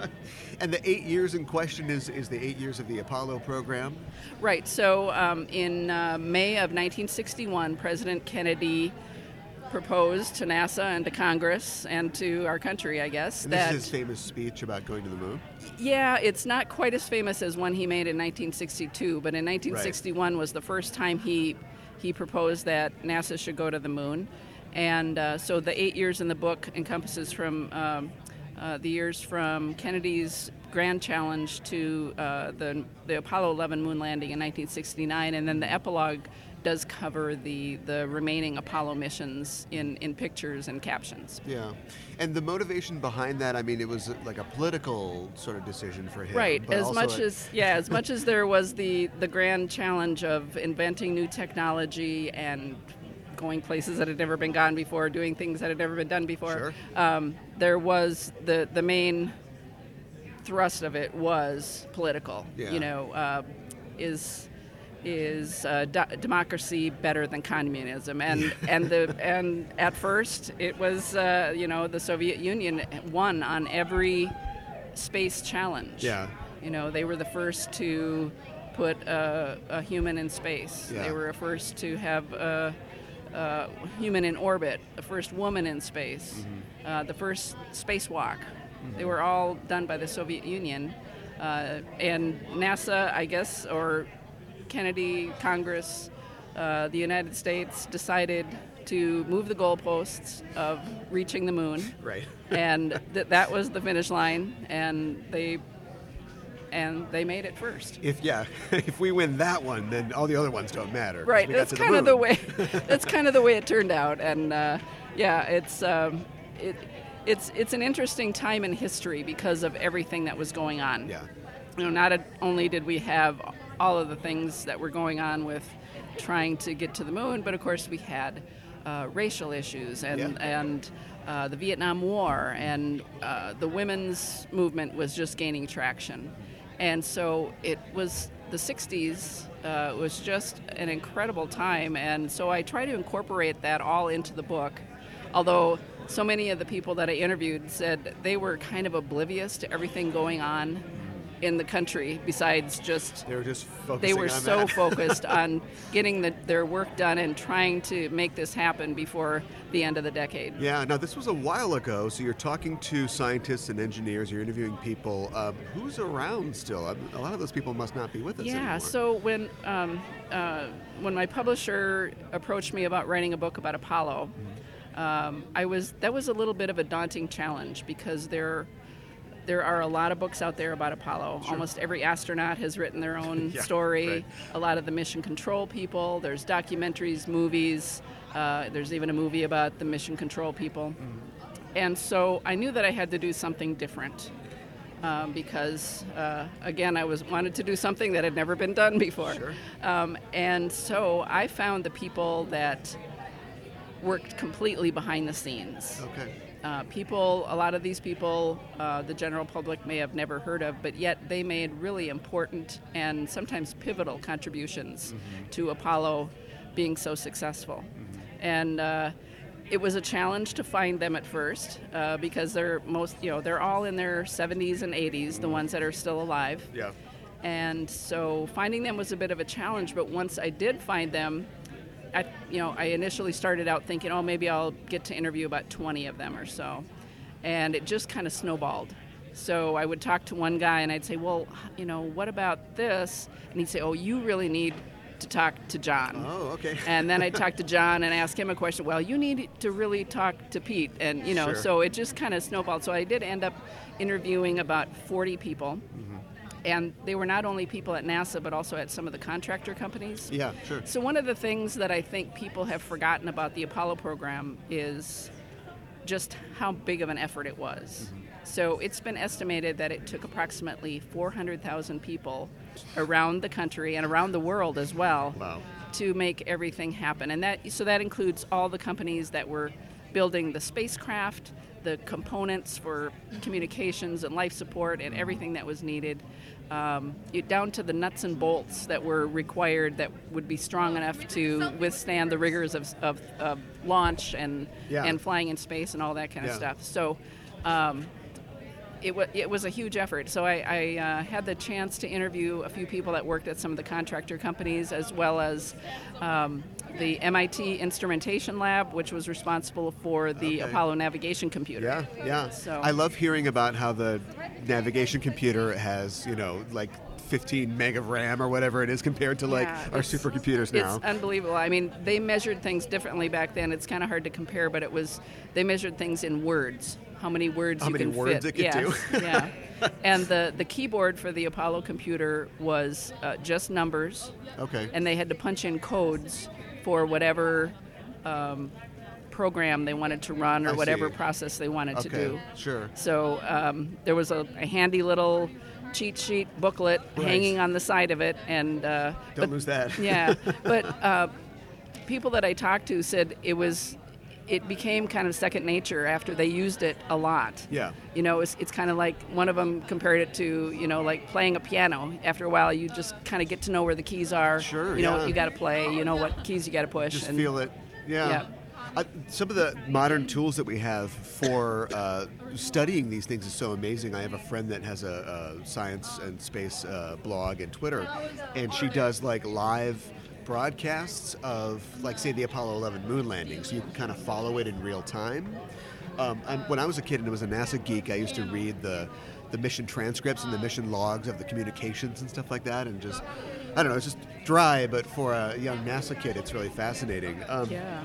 you know, our relationship with space exploration has changed. You know, there are more missions uh, going on than there's ever been. There's more in planning. But at the same time, I feel like the public perception of it is small. And of course, you know, the space shuttles are grounded, and it seems like NASA's funding is always up in the air. Um, is it just a different time now? Are we different as a society? We're not quite as fascinated as we were uh, in the 60s and 70s with space travel. Uh, Yeah, I think that uh, of course everything was new back then. It Yeah. was all a new challenge. It was all you know. Nobody had been to space before. Uh, you know, they didn't even know if the human body uh, could function in space. Whether Right. people could swallow, whether their brains would work. I you know, love the those fact kind that of they, things. that they didn't know if they stepped on the moon, they would like sink, you know, into Right, moon yeah. dust or that something. was another. Like that. was another thing too. That uh, this, uh, they yeah they truly did not know the surface what the surface of the moon was going to be like. So. Um, yeah, it's a it's a different time.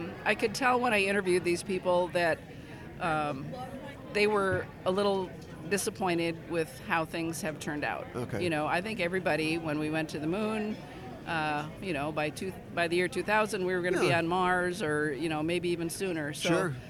it's a photogenic moment. Yes, right. So um, you know, not that they didn't love working on the space shuttle, which was the next um, program that NASA did after Apollo, because that that program had its hit its own challenges and rewards and, and all of that.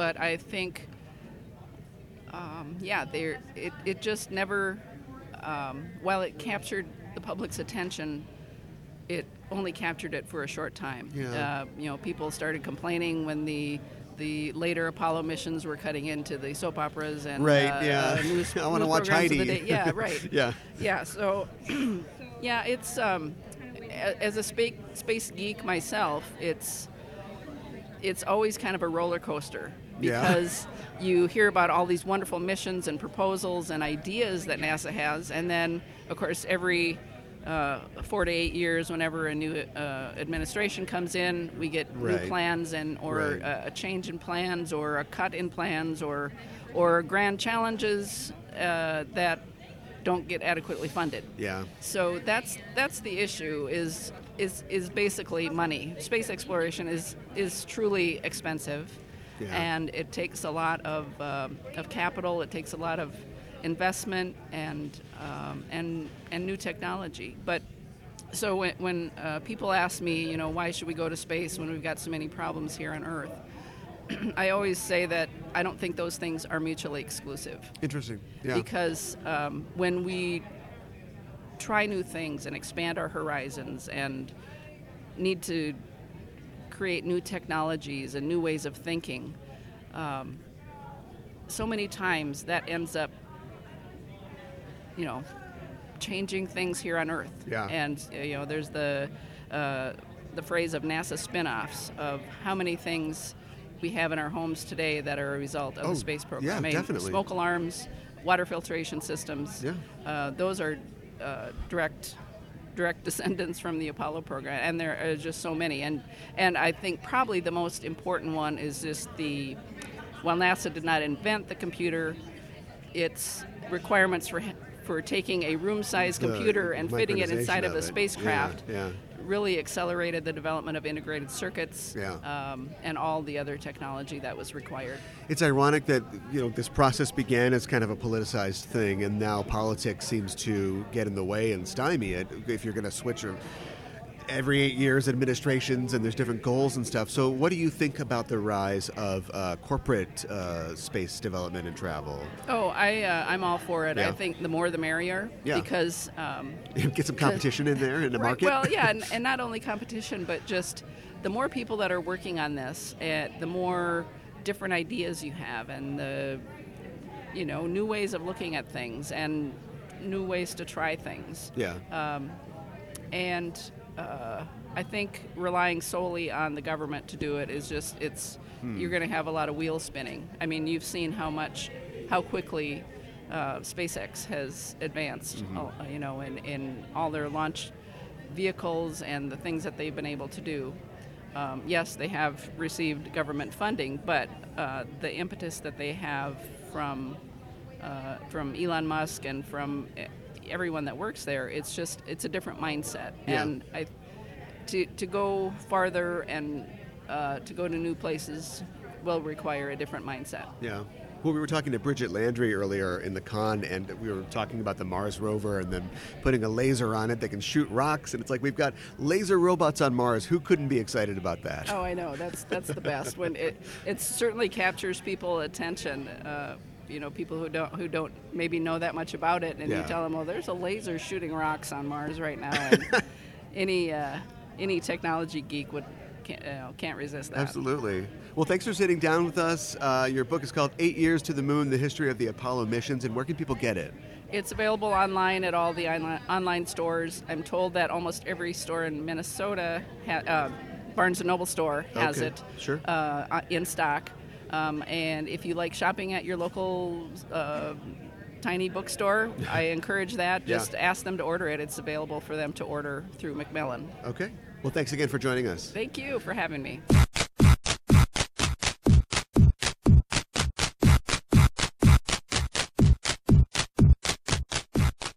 Was this her? This is her first convergence. I think so. Yeah, I think Yeah. she said that. Yeah, uh, it was great to have her come out. I love the fact that we have um, science-related people, uh, authors, Yeah. especially space people. Yes. uh, we talked to um, uh, Amy um, T- Shira Title uh, a couple Yes. years ago. Uh, and of that course, was a, uh, Bridget Landry. Yep, and talked to Bridget Landry, uh, who didn't get to talk to one on one this year. We'll have to No. rectify that next year. Uh, but yeah, just uh, great talking to her. And I thought it was so crazy that her just describing the, the way that she got some of these stories. Yeah. And, and, like, are these people alive? Because this is 50 years Well, ago. right. And you get a hold of somebody and they're like, yeah, yeah, but you should talk to so and so. And no, you should talk to so and so. And it was- it was you like can this call whole- me Ter-" grapevine. Yeah. Yeah. Yes. And it it's impressive and it's really cool that these um a space vine. yeah yeah a space I like that um that all these like scientists and you know people who worked on the Apollo mission were were so open and willing to share about it and just willing to tell their story and They did something incredible. Of course they want to. I know, but it's it's impressive and it's really cool that they wanted to share their story so much so it could be told uh, through her book. Yeah. So you can check that book out. It is out now. I think Yes. it was launching that weekend. And Yes. you can find it on Amazon. And we'll leave a handy little link in the show notes for you to pick that up. Fun oh, and I times. should mention we'll have a link for Rosemary's Ladies as well. Sounds good. Violating all laws of podcast and man. Yep. But we shall do it. Tom, get your play right on time. I know you're part of the whole fine. Directly from the mind of Amy Pascal comes Oh gosh. Star Wars Trek guy. no, Spider Man, Far From Home. Yes, I mean, it's not that far. it's it's, just not Europe. Europe. That far. It's just Europe. Yeah. I mean, he was literally on another planet in the last one. yeah, fair fair enough. You can't get any further than that. It, not so far from home. Not a Yes. good title. Yeah. Uh, directed by John Watts, written by Chris McKenna and Eric Summers. Not written by six people this time. Yeah. It looks like the kid from Freaks and Geeks moved on to greener pastures. He's I got guess something else so. going on. But Yeah. yeah, written by those people and starring all the people that you'd think of that were in the first movie, and also one Jake Gyllenhaal. Yes. This movie done d- done this movie done extremely well. Uh, it's made over 850 million dollars worldwide.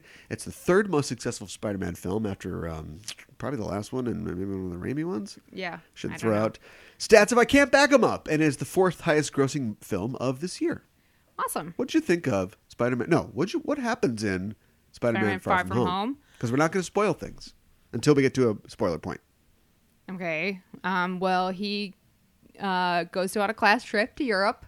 That's in the trailer, so that's not a spoiler. That's pretty far from home. Yeah, yeah. And um, he does not want to bring his suit with him because he just wants to enjoy his trip and have a fun time. And not hit the desk. Oh, okay. And I've been he he's got a plan that he's run by Ned, and Ned is not a fan of to talk to MJ. Uh, he's got big crush on her, um, and Ned is like, Which was such a big part of the first film. It doesn't matter. N- Not really. Um, and Ned's just like, don't do any of that. like Ned has this idea that So there we're will- going scene by scene. All right. Okay. Then we get on the plane. Scene two. What happens Oh, on the okay. plane? All right. All right. All right. Um. I'm sorry. I didn't know Angry McConaughey was here. wow. Um. Get back into your Lincoln and get out of here. Okay. Um. Happy is in this. I guess I'll just say that much. Okay. Um, so here's my synopsis. Okay. Spider Man. Go- Why is it so tough for you? I don't know. This is, this is a long running bit for any new listeners to the show.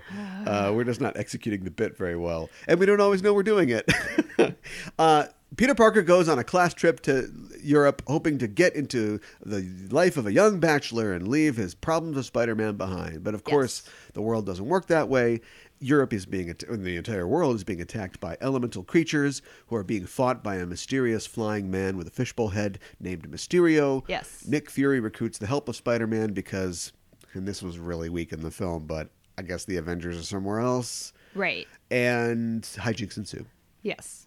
Okay. That that's a good. Can synopsis. Peter balance not just, usually he has to balance delivering pizzas. Now he's got to balance a whole trip to Europe. Yeah. Exactly. How are we going to And- Oh, make the train on time? and he's like you know my classmates can't see me as spider-man because like the trip to washington in the first film Like they would just know he was Spider Man. Yeah, every time he goes on a class trip, Yeah. it activates Spider Man. Yeah, exactly. All right, what'd you think of the movie?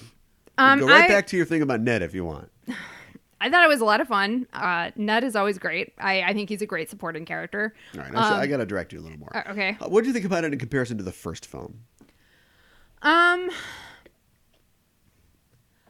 I liked it. I I think I, don't- I don't know. I mean, it's it's it's different than the first film. Um, because of course it is.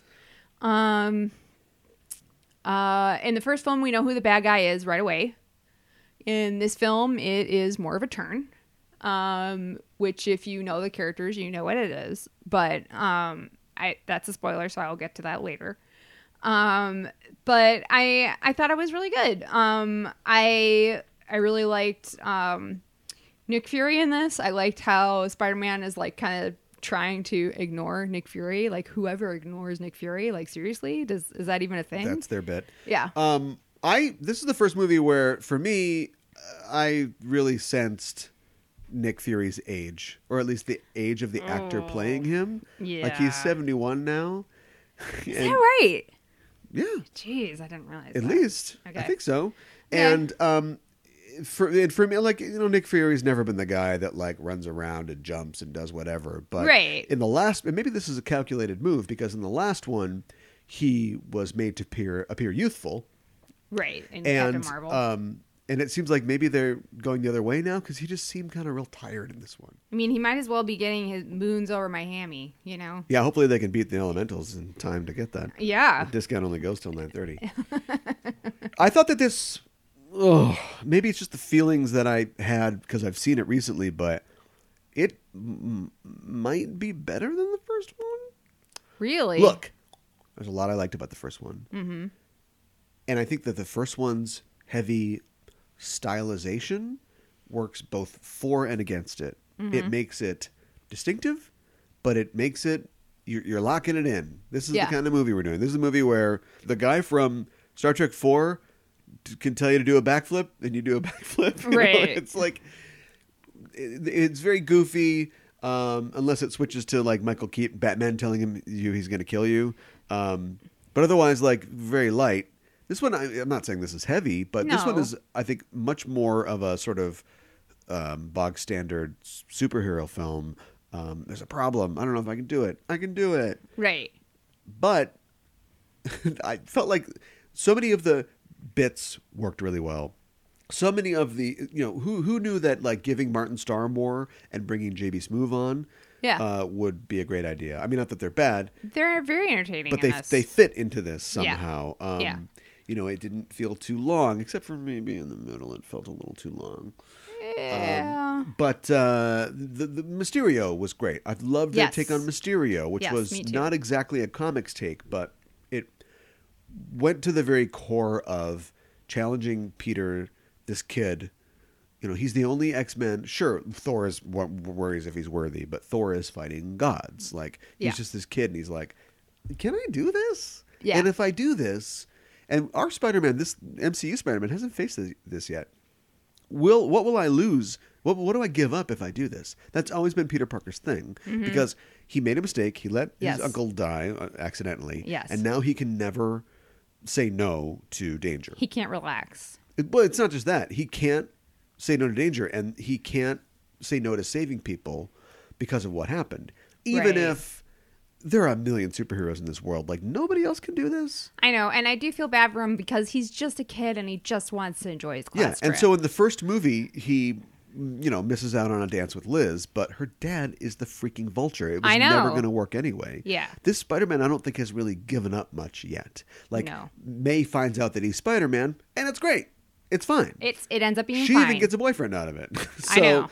So yeah, so uh, you know that's on the horizon maybe, but as far as like presenting, you know, the uncertainty and in I'm no spoilers, but in a sequence that you know visualizes the uh, anxiety and uncertainty that he has about being Spider-Man. Um, yeah, just the storytelling is on the jokes work like it's just a great movie. yeah, I don't know what else to say. Um, go see it. That's what I would say. Like if you haven't seen it already, go see it. All right, cash that check. Yes. Thanks, Marvel. and Sony. Big like bigger than the uh the the two and and the memo line and the amount. Pascal Films it says on my check. I know, right? Gotta yeah. put that name all over yeah, I know. films. Yeah. That's gonna backfire someday. Anything else before we talk about spoilers? Um, I don't think so. Just uh, John Favreau. I is feel in like we this, didn't say anything. And like he, I guess it's he's just great. Gonna, this is all gonna be spoilers, I guess. yeah, yeah. I guess so. Look, I told you if you're holding back, don't feel like you have to hold back. All right, here's our spoiler mark. Going past it, we're talking about Far From Home. It's spoilers. Man, I can't believe that the Wasp would do that. No, I don't know. No, she wasn't in this movie. No, Um, although we've got to get her in something else. yeah, because she was just really the second fiddle to Ant Man. I think there was an Anthony Mackie cameo that was planned but never shot for this film. Oh, you think so? Why do you say that? I read that somewhere. Oh, okay. Um, and I'm not saying that I I love Falcon, but you know, if you're going to put an Avenger in your film, we need somebody that Ant Man can beat, and it won't make that it won't hurt that Avenger's standings. I know. I know. Falcon, you're up. so Although technically he's Cap now. well, that's why he can't be beaten now. That's right. So watch out, Ant Man. Yeah, I'm just exactly. saying, like, wouldn't Evangeline Lilly be the one that you throw out there and like, I don't know what to do with these Spider Men. Right. I could totally see that. What am I talking And she gets about? to fly around. Look, too, you've been so- saving stuff to talk about because it's spoilers, so just go already. Um, I love the turn, the Mysterio turn, when like Peter gives him They're in the holodeck or Yeah, whatever. Right. Peter Peter gives him the the AI glasses that uh, Tony left for him. Yeah. And it's just about the worst thing he could have done.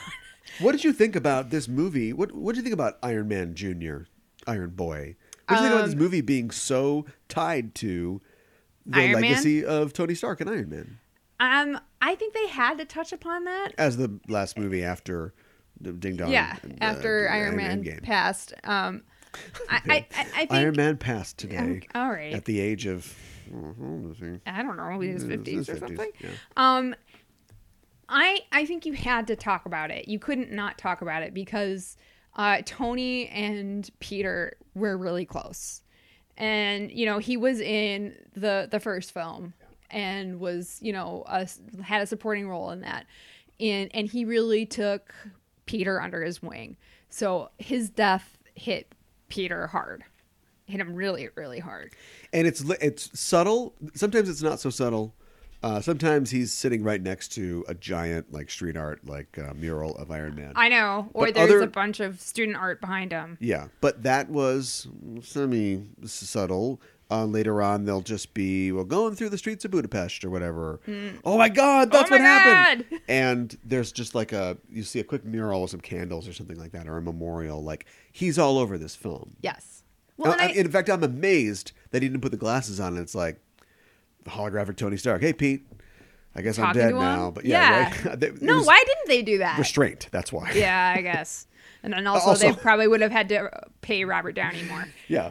So Amy's looking at her kids. Mm, Yeah, right? I love you both, but one of you has to go with the man with the beard now. no. Um, I liked the beginning of this film a lot too. Like, um, it's like the Betty and another kid. Uh, they're on the news Why channel. were they doing this? See you at the crossroads. Yeah. uh, a YouTube video. yeah, Of like, and they're talking about the blip or whatever it Yeah. was called. You know, where like what do you think some about of the us decision? disappeared for five what do years. you think about and the then decision others to didn't. trivialize, not only trivialize the blip, but also really give us the first answers to the questions that we have about Yes. the snap and the blip in like a goofy in form of a high school marching band. I really enjoyed it. I thought it was done really well. And Martin Starr's like, yeah, a lot of people blipped. Uh, You know, my wife pretended that she blipped. She faked it so she could leave me. it's like, Oh, whoa, it was whoa. so it was so sad. uh, and then they showed like this kid Brad who was like a little kid, preteen or whatever before the blip, and he didn't blip, and so now he's Right. like this hulky, hulky dude. Because I get, he was in junior high, I guess. I guess. still am not sure about the I, ages. I'm, on I'm that, not but- sure how that works either. Yeah, Yeah. because it was like five years, so uh, maybe like middle school, middle grade. I don't know what it was. I think this movie's a bunch of stuff that shouldn't have worked, but did because of the execution. Yes, The whole saw it coming from a, a mile away. Um, Betty and Ned, who I think they, they get married in the comics, don't they? I can't have no remember. idea. Betty and Ned, uh, you know, f- have this whirlwind romance. Uh, Suddenly they're like an old married couple. I know, right? And you just know in two hours he'll be like, "Well, we broke up," I know. and yet it was it like, happens what? and it works. Martin Yeah. Starr sets his camera on a thing. Oh my God. On a pier to take a selfie of himself because he didn't have a cell phone because he's old. Mm-hmm. Yeah. You know that camera's going in the water. I know. And yet they set it up and they time it they right, he bumble does it for the a while. physical comedy. Yes. uh, that it it just works. And it, it's just like, oh, And my that's this God. whole movie. You know, walking in, that Mysterio is, a Is bad, bad guy, guy, but yeah. you get the ultimate Two Face. There's some casting for you for Hmm. the Matt Reeves film. Uh, actor D- Jake Gyllenhaal to be like, you know, Pete, it's hard to be a hero, but you got something, kid. You got moxie, and then he's like, kill everybody right now. I Like, know. It just. It's a bunch of stuff that you see coming that all works. and and for them to go back and add him into that Civil War scene, like Yeah. he was the guy who was That didn't behind the tech. You didn't think that worked? No, they cast one guy who was in another movie. Yes. Uh, and then they went way back to Iron Man 1 and got, I probably got that actor, or maybe just got somebody that looked like, you know, po- box of scraps or whatever. Right. If you're going to do that, go crazy and just get Do it- pull everybody. a bunch of people. Yeah, they got I two know. people, and I kept waiting for, because it's For like more. three. At least do three. Right.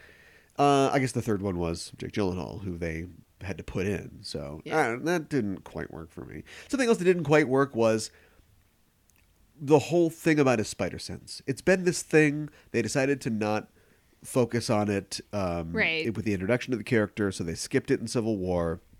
They But they have that kind like teaser. of did at- it. yeah. I'll get there. Okay. They kind of did it, but still uh, left it out in Homecoming. They the hairs on his arm stand up in Infinity War, so I guess Yeah. he's got spider sense. Right. now, in the grand tradition of why explain things, let's just do it. It is in this movie, kind of, but because I think they don't, I think they're still embarrassed about their comic book roots. They have to make fun of everything, so they call it the Peter Tingle or whatever Right. and we never really see it in action. And here's the thing: if your aunt who loves you throws a soft banana at you, your spider sense isn't going to go off because you're not in danger.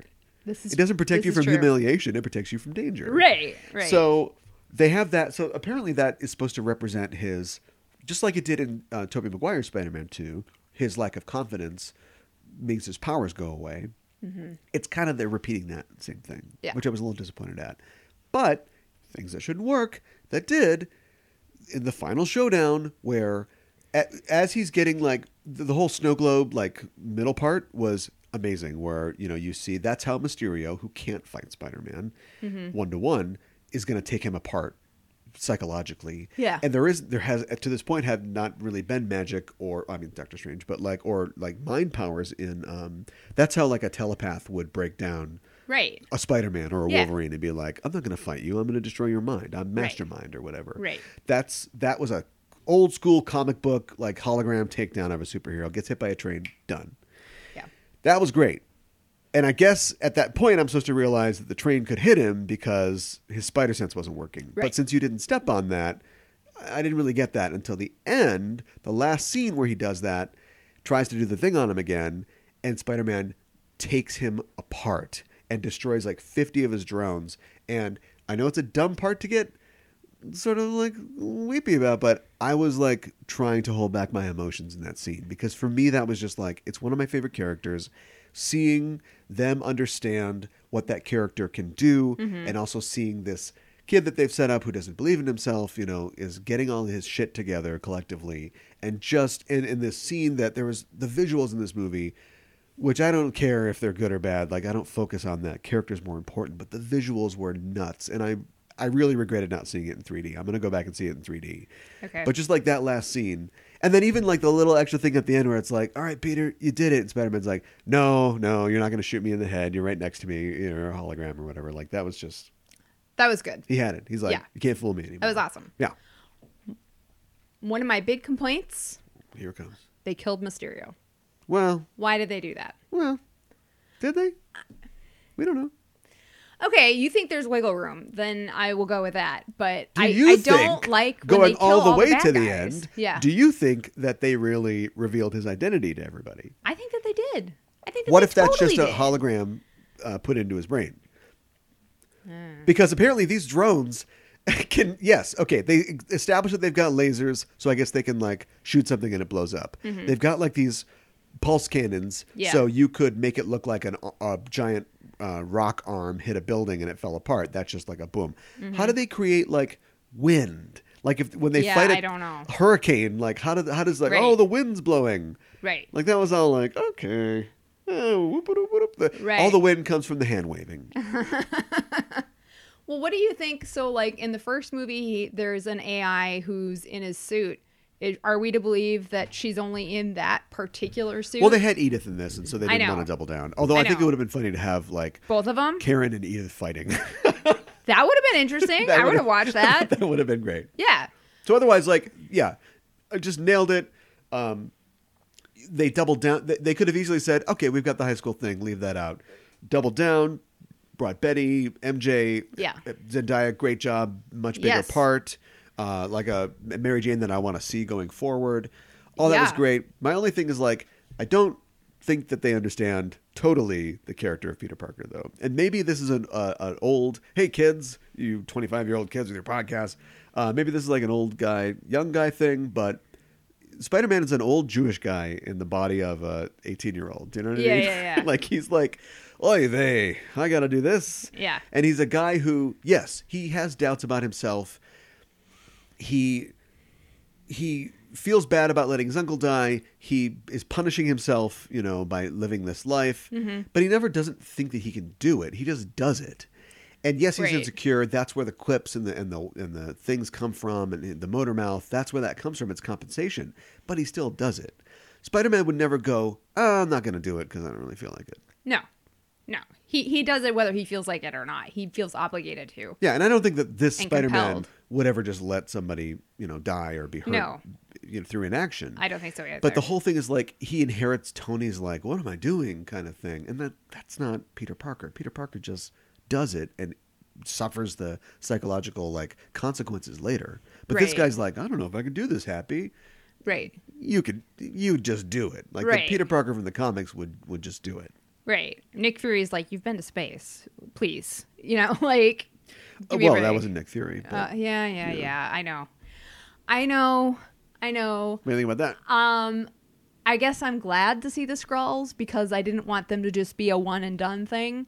But I'm also like, they're good guys. I, I just I don't like that they're good guys. Maybe I just want my bad guys to be bad guys. Um, but um, was I mean when they're I like that they were revealed, but then I was also like, but now Nick Fury wasn't really in this movie. I guess he kind of was because he was on a beach.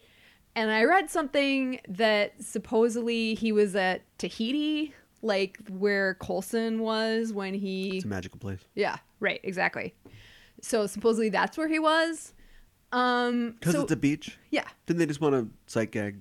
yeah, probably. So- So, but, but was Maria there with him? Like, where was Maria during all this? Yeah, I, ju- I love the fact that I, we're never gonna get like a Maria Hill movie or something. but- no. so she's forever like side character status, but she it's a it's a job. You know, Yeah. there is representation there. Yes. You do see her. She's capable. She's she's cool. But like it's almost kind of hollow because yes, Colby Smulders gets the money for the work, but it wasn't really like Maria Hill. I know. and I don't even remember that Squirrel lady's name. So as far as I like don't. She's Talos's wife. forward, right? So yeah, As she all might women not even should have be a known. name. Yeah, the scrolls are not quite as progressive as we Right. are. Uh, the women don't get names, but yeah, but just as like you know, as far as like having representation of like female heroes and female characters, like we're not even Right. seeing Maria Hill. I It's a know. little disappointing. It is. What if it was Nick Fury was the scroll? Maria Hill is just following Nick Fury's orders, and so Right. I know that we've set up that like Talos and uh, Talos's wife Right. are a, like a couple, a matched pair. But like Nick Fury's like, all right, fine, Blizzard, and he's like, yeah, that's right, I'm Ben, I'm Mendo, and Maria Hill's like, what? that would have been interesting. he's like, hold on, hold on, hold on, I'll, t- I'll explain. I'm taking a call, and he's talking to the real Nick Fury. Yeah, I, I would have actually liked that more. I think. All right, fixed. Yeah, How excited for J.K. Simmons? so excited. Love that they brought uh, Joe Jana James. Joe. J- Why can't I say his name right now? J. Jonah Jameson. You got it. There we go. Um, I'm so happy that they brought him in, and I'm so happy it was J.K. Simmons. I'm happy, but this is one of those things that you don't hand wave oh no, because they basically hand waved all of his campaign against Spider-Man. Right? We yada yada yada that because Yeah. you don't just start a podcast, Daily Planet Net or whatever, and then go, "I hate Spider-Man," and here's his identity. Well, you need that's years true. of he's a menace. Get me Right. pictures of him. Right. Uh, and then we get to finally, I've got you know his his identity or whatever. So I, it's a fun tease, but That's- it that's true. I do blows agree with you through that. quite a bit of what you'd think of as the meat of this story. yeah, Um, and I know we've done it in two other, well, actually only one other movie. So you know they skipped it in Amazing Spider-Man because they're dumb. Bring it back, yeah. and they are bringing it back, but it went It's a through lot quite a all lot at of it. once, Yeah. and and Peter probably doesn't even know who J. Jonah Jameson is at this point, which is you know part of the problem. Yeah. Because Why would he ever needs to be a work for him menace. now? Yeah, right. what Does what he is even what work like is there to taking do? pictures? Is there a there a paper? Like I think they're just Sony's going newspaper. Kids don't even know what that is. Like why would he take pictures for a newspaper? Why why didn't we see Peter Instead, taking he should be uh, searching for clip art to use Ugh. on. Uh, he's going to be a web designer for DailyPlanet.net. There you go. Um It's not Daily Planet, it's Daily Bugle. um It's, I, I, I know all these right, comics. yeah, you know I'm a it. real nerd. um why didn't we see Peter taking pictures when he was over there in Europe? For the entire or, trip. or the DC trip. yeah, yeah. He doesn't even need to have like a camera. We don't know even, that like, he knows use what a his camera phone. is. Yeah. Yes, exactly. He could use his phone, but he wasn't taking pictures. No. Could have been taking pictures of MJ and Ned and Betty and you know, Crazy. crazy. This is crazy. Mysterio. Give him the peace sign. I don't know. Zero stars. Yes. This movie sucked. Would you recommend it? I would absolutely 100% recommend Yeah, it. you Go gotta- see it if you haven't gotta seen it yet. this. To me, it feels. I know they're weird because they're part Sony films, and I know it's weird because it came out after Endgame. I, f- I mean, it, look, it, it's the number four movie in, of the year. Like Yeah. it made a ton of money. People Yeah. clearly saw this. I still feel like they're treating it like the red masked stepchild of the family a little bit. Which is unnecessary. So like if you thought like, oh, is this like an Ant Man? I can skip this. Don't don't skip this. Like yeah, for sure, see it. Yeah. And they'll make a third one, and maybe it'll be. Uh, Pete, you know, d- hustling to afford web fluid, and he doesn't have all these fancy suits anymore. And it's Right. a Spider-Man that we kind of know and love a little more. That's what I'd like to see. I'd like to see that too. Um, and have him be taking pictures. Gotta get those pictures. Yeah. Real photo file. Uh, Yeah, Mika- Mika exactly. Hana. Well, for our last interview in this show, and we're glad that you've stuck with us up to this point, we talked to Alan Turner, who is a game designer. He's a storyteller, an artist, a dancer, an author, and a performer. He's worked in the game industry for over 20 years. I did not know that he worked for Bungie. A- As I was going through his bio, I must have missed this, and he worked on Oni. Oh, I would have really? loved to have talked to him about Oni, which was an early game in the uh, PS2's life cycle uh, that has a, a story of its own. but what we talked about was his role playing universe of Edrigor. Yes. Uh, you can find more information about that at, at his site, Council of Fools. And also his work in the game industry and using games as educational tools is a fun talk, and here it is.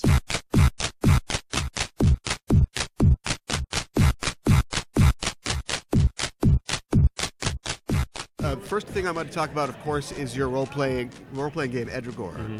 and the just where the idea from it came from, uh, the inspiration behind it. So the idea came from a, a lot of different places. Uh, it's, it's inspired by lots of different types of action fiction, lots of different types of um, um, non-action fiction, lots of indigenous fiction, lots of Inaction mythology. fiction? Yeah, in action fiction. Um, um, but the the biggest inspiration comes from working with with youth and and being in my community and recognizing that I I had a bunch of kids who I was trying to create opportunities for them to to play and imagine themselves as important and as, as powerful and, and and every time I went to go and find something to do this with, you know, off the shelf, they weren't in the book. Yeah. Right. So th- so there is that, and then there's there's also this this issue of when I did use off the shelf materials, a lot of the play expectations, the, uh, the, the the way people went about doing things with, with within the culture of the play of the game, where, where people were often doing things that we wouldn't do. Like you know, my- one one of my, my go-to examples is I was running an adventure and um, this is a D&D thing, and, and there was a point where people had to go and were expected to go into a tomb, Yeah. and in the tomb there was uh, the, the, the thing they needed to, to stop this, this, this evil undead lord person who was like running the show up upstairs Sure. um, was, was in the tomb. Yeah. And the only way they were going to find it was to start digging around in the tomb Right. and and you know as as, as adventurers do, right? Yeah, yeah. but but uh, a bunch of native kids, when I'm sitting doing this with them, their first instinct is to put down some tobacco and be Okay. respectful um, and just stay there the night and then leave Interesting. and say thank you. I'm like, oh wait, you're not doing the thing. Yeah, And- right. and I'm trying to figure out ways to get them to do the thing, and then have, have a moment where I'm, go, I'm like, oh wait, they shouldn't have to do the thing, right? Yeah, This this shouldn't yeah. be necessary. And the, and the, the fact that I th- that part of me thinks that this should be an obvious thing to them Yeah. shows me how I- much of I've, I've been assimilated into this into this thought process. Yeah. This part of the culture of of, of, of uh, the game. So Yeah. that, this idea that that games can be used to confirm culture Okay, is, is sure. a big thing for me. Sure. So, um, so creating, so eventually I, I, I, I worked at this until I found a way to create a, a thing that was more about um, your narrative, because Yeah. that was what was im- important to me. That it wasn't about your stuff. It wasn't about um, how powerful you were. What your It numbers was about are. it's about where you've been. Yeah. And the things that have happened to you, and how you use those things to to change the world around you. Yeah. And so when I stumbled across the the fate system, Yeah, right. Mm-hmm. which had which had a lot of that built into it, even though much of the games that were designed around fate were still pulp, pulp fiction Mm-hmm. type stories, which are still very colonial. Right, yeah. Um, I was able to to to rewrite some of the uh, the, the expectations about how we build narratives and what the, those how those narratives are are used by players, and bring it to, ne- to Edgegore to make uh, an experience that was much more about you in relation to yourself, um, in relation to your community, and in, and in relation to th- this growing world. So you're always part of this big story. Yeah, it's the emotional element of the game that's fascinating to me because you got your PCs struggling with identity and their depressions, emotions. Yes. It's something you don't get in D and D, for instance. Right. Nobody cares how your fighter feels. Get Yeah. out there and fight. And and, and there, there there are certainly other games that that do things um, where they they try to um, put a graduation on on some some em- emotional capacity. Like mo most games will fall back on something like insanity, Yeah. right, Uh, or, or- or rather sanity, and worked until you're you're insane, and, e- and and even that becomes a a terrible stereotype of of, of, of, of mental um, dysfunctionalities Sure. and whatnot, and, and it's, it's kind of gross. Yeah. Um, here, what what what um, we're trying to do with um, in Edrigor is to say, depression is this thing. It's around us all the time and is always kind of picking at us. Mm-hmm. Yeah. And so we can figure out a way to turn that into a, a monstrous metaphor, allow you to kind of have an interaction with that monster and build a relationship with how this this thing um, slowly picks away at what you think is important about yourself yeah. um, and give you a sense of I have defeated it. Mm-hmm. That I feel like that gives you an opportunity to have an emotional memory of success. okay. And so when you're in that point of struggle, you can kind of fall back on that emotional memory. Sure. Exploring the meaning behind myth and culture uh, is something that you're involved with. Um, when you are creating a mythology for uh, a game, something like Edragor, um, how do you infuse it with the meaning and significance that real world religions and traditions have? Oh, that's hard. So, um, I did a lot of dancing. Um, one of the things that we have to be careful about is, for a lot of our, a lot of our native traditions, um, are what academics would call mythology is still religion for us, and Mm-hmm. Yeah. they're still living religion. So, um, playing around uh, and, and naming and using characters, certain characters, is the same as like me trying to write a, a, a brand new story about Jesus or Buddha or Sure. or whoever Yeah. right, um, to, to Western religions. Um, so a, lo- a, a lot of the time, what I would do is take the ideal of a character, and then can make take a sideways step, and then come up with a new name. In some cases, I would use a um, a f- I would use a name in language, and then um, a, a, a re- a reconstruct it to a point where people who are with, with within the culture would know what it is, but people who are outside didn't. Sure. And then there's there's just a general hodgepodge of things that there's that are from from all over, people from peoples all over. One of the, one of the things I'm proud of for, for Edugore is that it is a like myself, it's a multi-ethnic game. Um, so it tries to create a space where no matter who you are, you can find something that looks and feels kind of like where you who you are and where you've come from. So if you've got traditions, Yeah. and you've got stories, you can find something that's kind of like your stories, Yeah. Um, but but the lens changes. Uh, but, but, but, but the goal is always to be respectful to, to, those, to those original um, characters and, um, and ideas. Sure. Can you talk about your work with the uh, DePaul Original Game Studio? Sure. So um, the the DePaul Original Game Studio is is, is, is nascent. It's I recently got a grant in September Oh, great. to start working on, on, on, on the studio. And the big idea is in most game design schools, people were either working in quarters or semesters, Yeah. and they're typically making small projects that are, they just kind of throw away. Right. And and most game design schools ha- ha- people have this experience of I've worked on a bunch of small projects. And I'm, I'm it's like I'm in, in I'm in an indie studio, but then you graduate and you go out into the real world, and most of us are going to wind up if you do get a game job, you're going to be winding up at a big studio. Sure. And you and, and then you have to relearn everything all over again. Yeah. Because school hasn't re- really prepared you for that. Right. So I wanted to create an experience that let that let students uh, get a, get a feel for what that's like. Mm-hmm. Um, I wanted to make something where um, we had long-term projects that went for more than m- more than a quarter. Things are like two three-year projects Wow. that students could come in uh, come in on and then step off of, and then so, at some some way or another we would release it to the public. Yeah. So so these would be shipping pro- projects Okay. that they could put on their resumes um, and their CVs and say, hey, I was actually part of a thing. That's cool. Um, whether or not they get monetized, I don't know because that's that's always a hairy subject. But, Yeah. but at least they can say they've done this thing. And the the other part of it is that it's an opportunity for students to develop mastery of a particular um, skill set.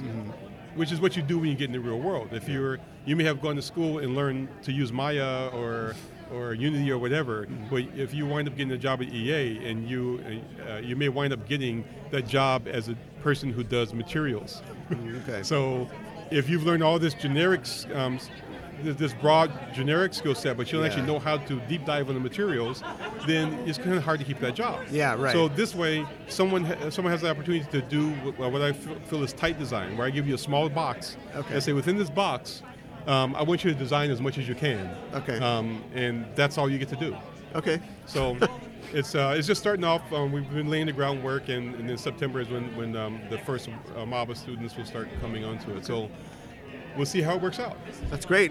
When I was young, um, games were like a single stick, single button. Yeah. and uh, in the intervening years, like even the idea of what a game is is expanded way beyond that into different control schemes and different narrative strategies, way past getting a high score. Right. Uh, what do you think the next paradigm is in gaming, uh, considering the technology that we're looking at right now?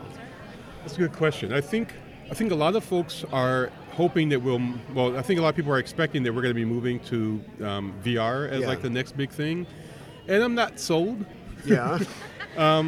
VR does this thing where it kind of bubbles up, like, "Hey, we're gonna be awesome," and then everyone goes, "Yeah, but there's so much stuff we have to do to, to use you." Yeah. And the VR goes, "Ah, never mind," and it goes away. you can shoot pterodactyls. It's, uh, it's amazing. Yeah, yeah, but yeah, so and and there's like there's all these restraints that go along with with VR. Yeah. But there's a cousin to VR, which is AR, this alternate reality Yeah. stuff and augmented reality stuff. Um, where we are able to just freely use our phones and look at stuff in the world, Mm-hmm. and I think there's a great capacity for a, a newer game e- experience to grow out of that. Out of AR. because the it's easy to give people um, um, the platform. Mm-hmm. There's two platforms. There's the real world, and then there's the device that you have in your hand Yeah.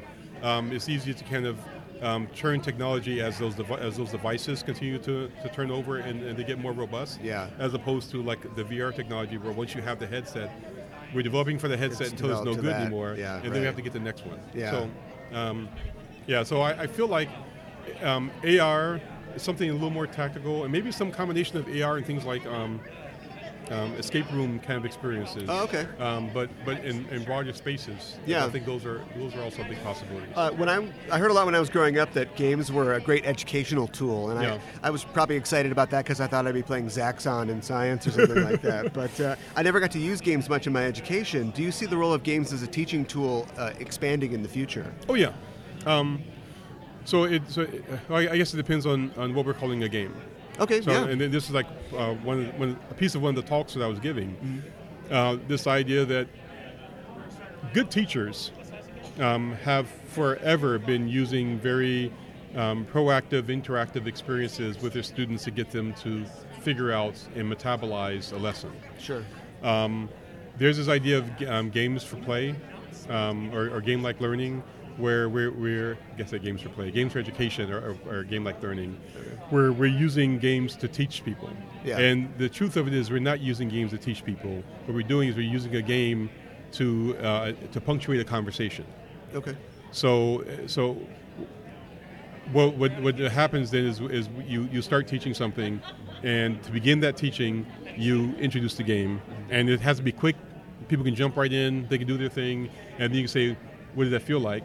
Or you could teach the thing, and then come back and say, Okay, now I want you to touch this with the game. Okay, And sure. so what, what happens there is the game becomes uh, a, a tactile uh, and, and kinet- kinesthetic tool Mm-hmm. to let people uh, who have a wider range of, uh, of how they learn to can metabolize that, that experience. Yeah. So in terms of making that more available for education, I, I feel like as tools are more democratized and the costs go down, Yeah. and, um, and, and and we have more people coming out of like game schools with like this game design knowledge, but not be able to get not being able to get jobs in, in an industry that only has so many seats. Yeah.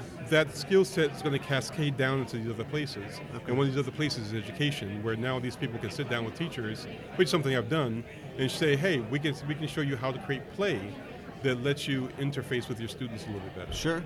Uh, this is your first time at Convergence, is It that is. correct? Yeah. What do you think? I think it's awesome. Yeah. I, I, I intend to come back. It's uh, good. It, I, I was telling someone else that it's it's probably one of the most relaxing conventions I've ever been Yeah, at. yeah, I think um, so. It's, it's very, someone someone made the comment to me that it's like a it's like a big family picnic with with with geeks and nerds, and say okay, yeah, I can buy that. I'd I kind agree of with feel that. it. Yeah. I kind of, I kind of feel it. Um, uh, we've been treated really well as, as, as a guest of honor. Good. I think um, the- the coordination of, of all the volunteers is is, is fantastic. Oh, yeah, yeah, for I mean, sure. just just the fact that we've got they've- they're volunteers managing ho- um, managing uh, um, elevators Yeah. Mm-hmm. and helping people uh, with accessibility issues. I, I, I, I can tell you I've never seen that at a con Yeah. in Chicago. Okay. Um, so um, you've, you've, you've, you've by far one upped us in, in that space, especially for a con that's run by volunteers. That's Yeah. that's fantastic. Yeah. I just heard Peter David talking about gummy berry juice, so I'm happy. Yeah. I don't know what the context of that was. Well, thanks so much for sitting down with us. Um, where can people find you and your work online? Um, you can find my work at councilofools.com slash blog. Uh, that, that's, that's my main um, um, place where I put up st- my, my random thoughts. Yeah. Um, I'm also on Twitter at, at councilfools. And um, yeah, tho- those, those, are, those are the two biggest places to, to reach out and find me. All right. Thanks again. Thank you.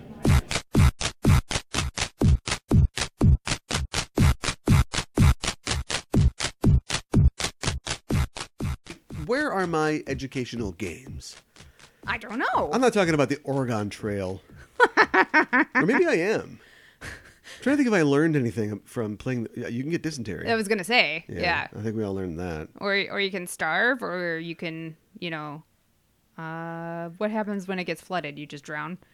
We're talking about two different versions of Oregon Trail Okay. because we're from two different time periods. All right, if you say Mine so. was from the uh, Commodore, uh, no, the Apple IIe era. It was on Commodore too.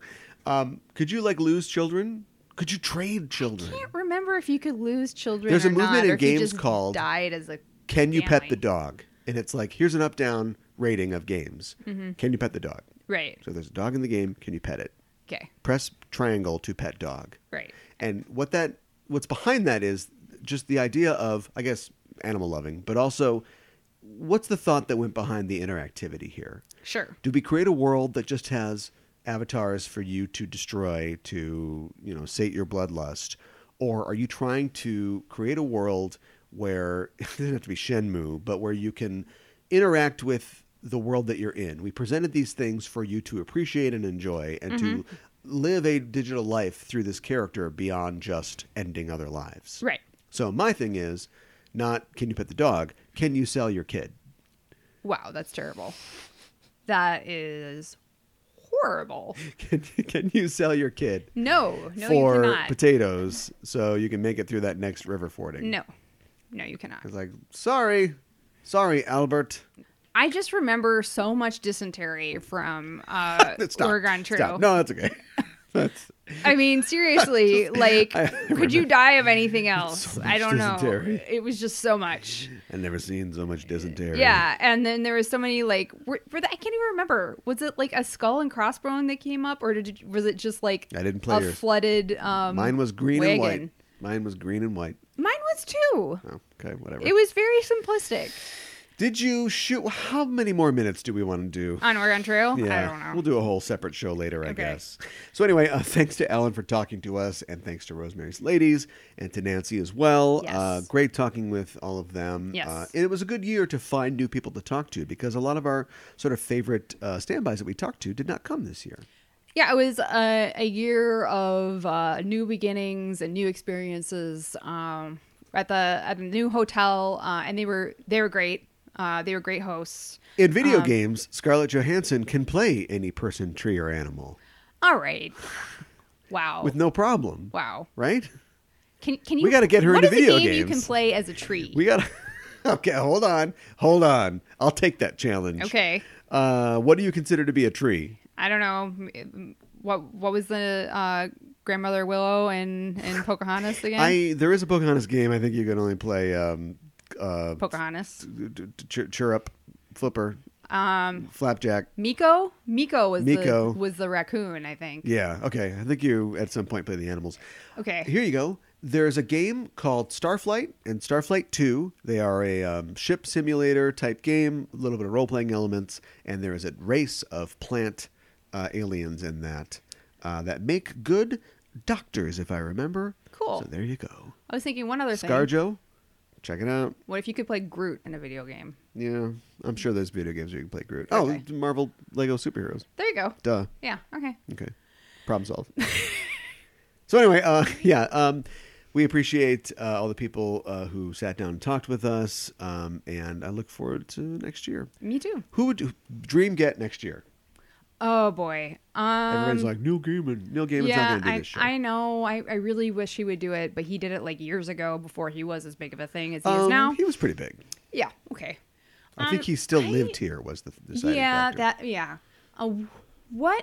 Who is a big person in like mythology?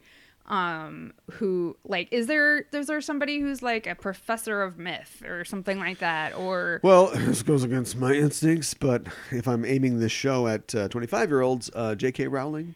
Oh, yeah, I guess, but there's no way she would do it.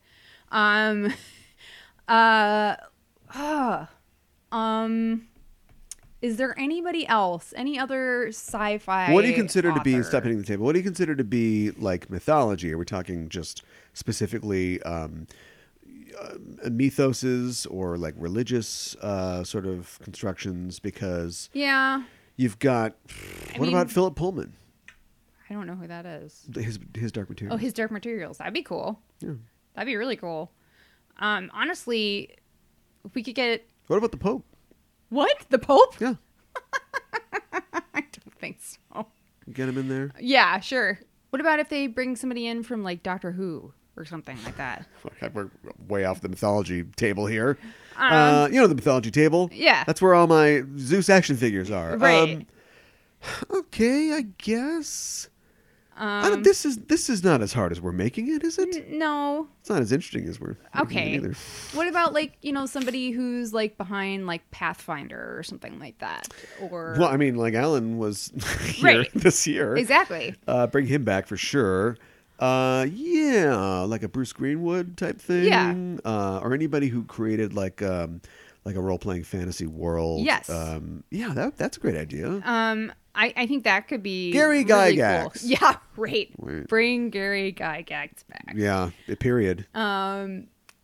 uh yeah um i i mean and I, there's so many people that, that they they could bring um Bruce Greenwood. yeah okay um Not Bruce Greenwood. oh really No, the the guy that created uh, Forgotten Realms. I'd love to if Bruce Greenwood came. Uh, What about, you'd like- be you'd be leaving alone. No, I mean Ed Alright. Greenwood. what about like ra salvatore or whatever Yeah, um or I mean, um, we're, if we're gonna go Forgotten Realms, yeah great um or uh Salvatore. is it salvatore I believe that it is. Yes. okay Big get. big get. Big get for 2020 mythology. 2020 mythology. Zeus. Um, yeah, Zeus would be a great get. what, what if uh, you got Tiny Lister? We're like, we got Zeus, everybody. Whoa. Oh, oh okay. Uh, does Gilgamesh count as mythology, or is Yeah. okay? What about like Cain and Abel, like, or just like any of the Sandman crew? Let's get let's get Sandman. Oh, in okay. I here. thought you wanted like the biblical Cain and Abel. Oh yeah, no, I meant- know one of them won't be able to come. um, we'll have to check. cross reference that. Kane only talks to people through his agent these Uh-huh. days. Right. Um, uh, yeah, that's that's tough. You know what? I look forward to an education. I look forward to learning who the best choices were because they were made. Mm-hmm. Diplomatic. I want to see a unicorn.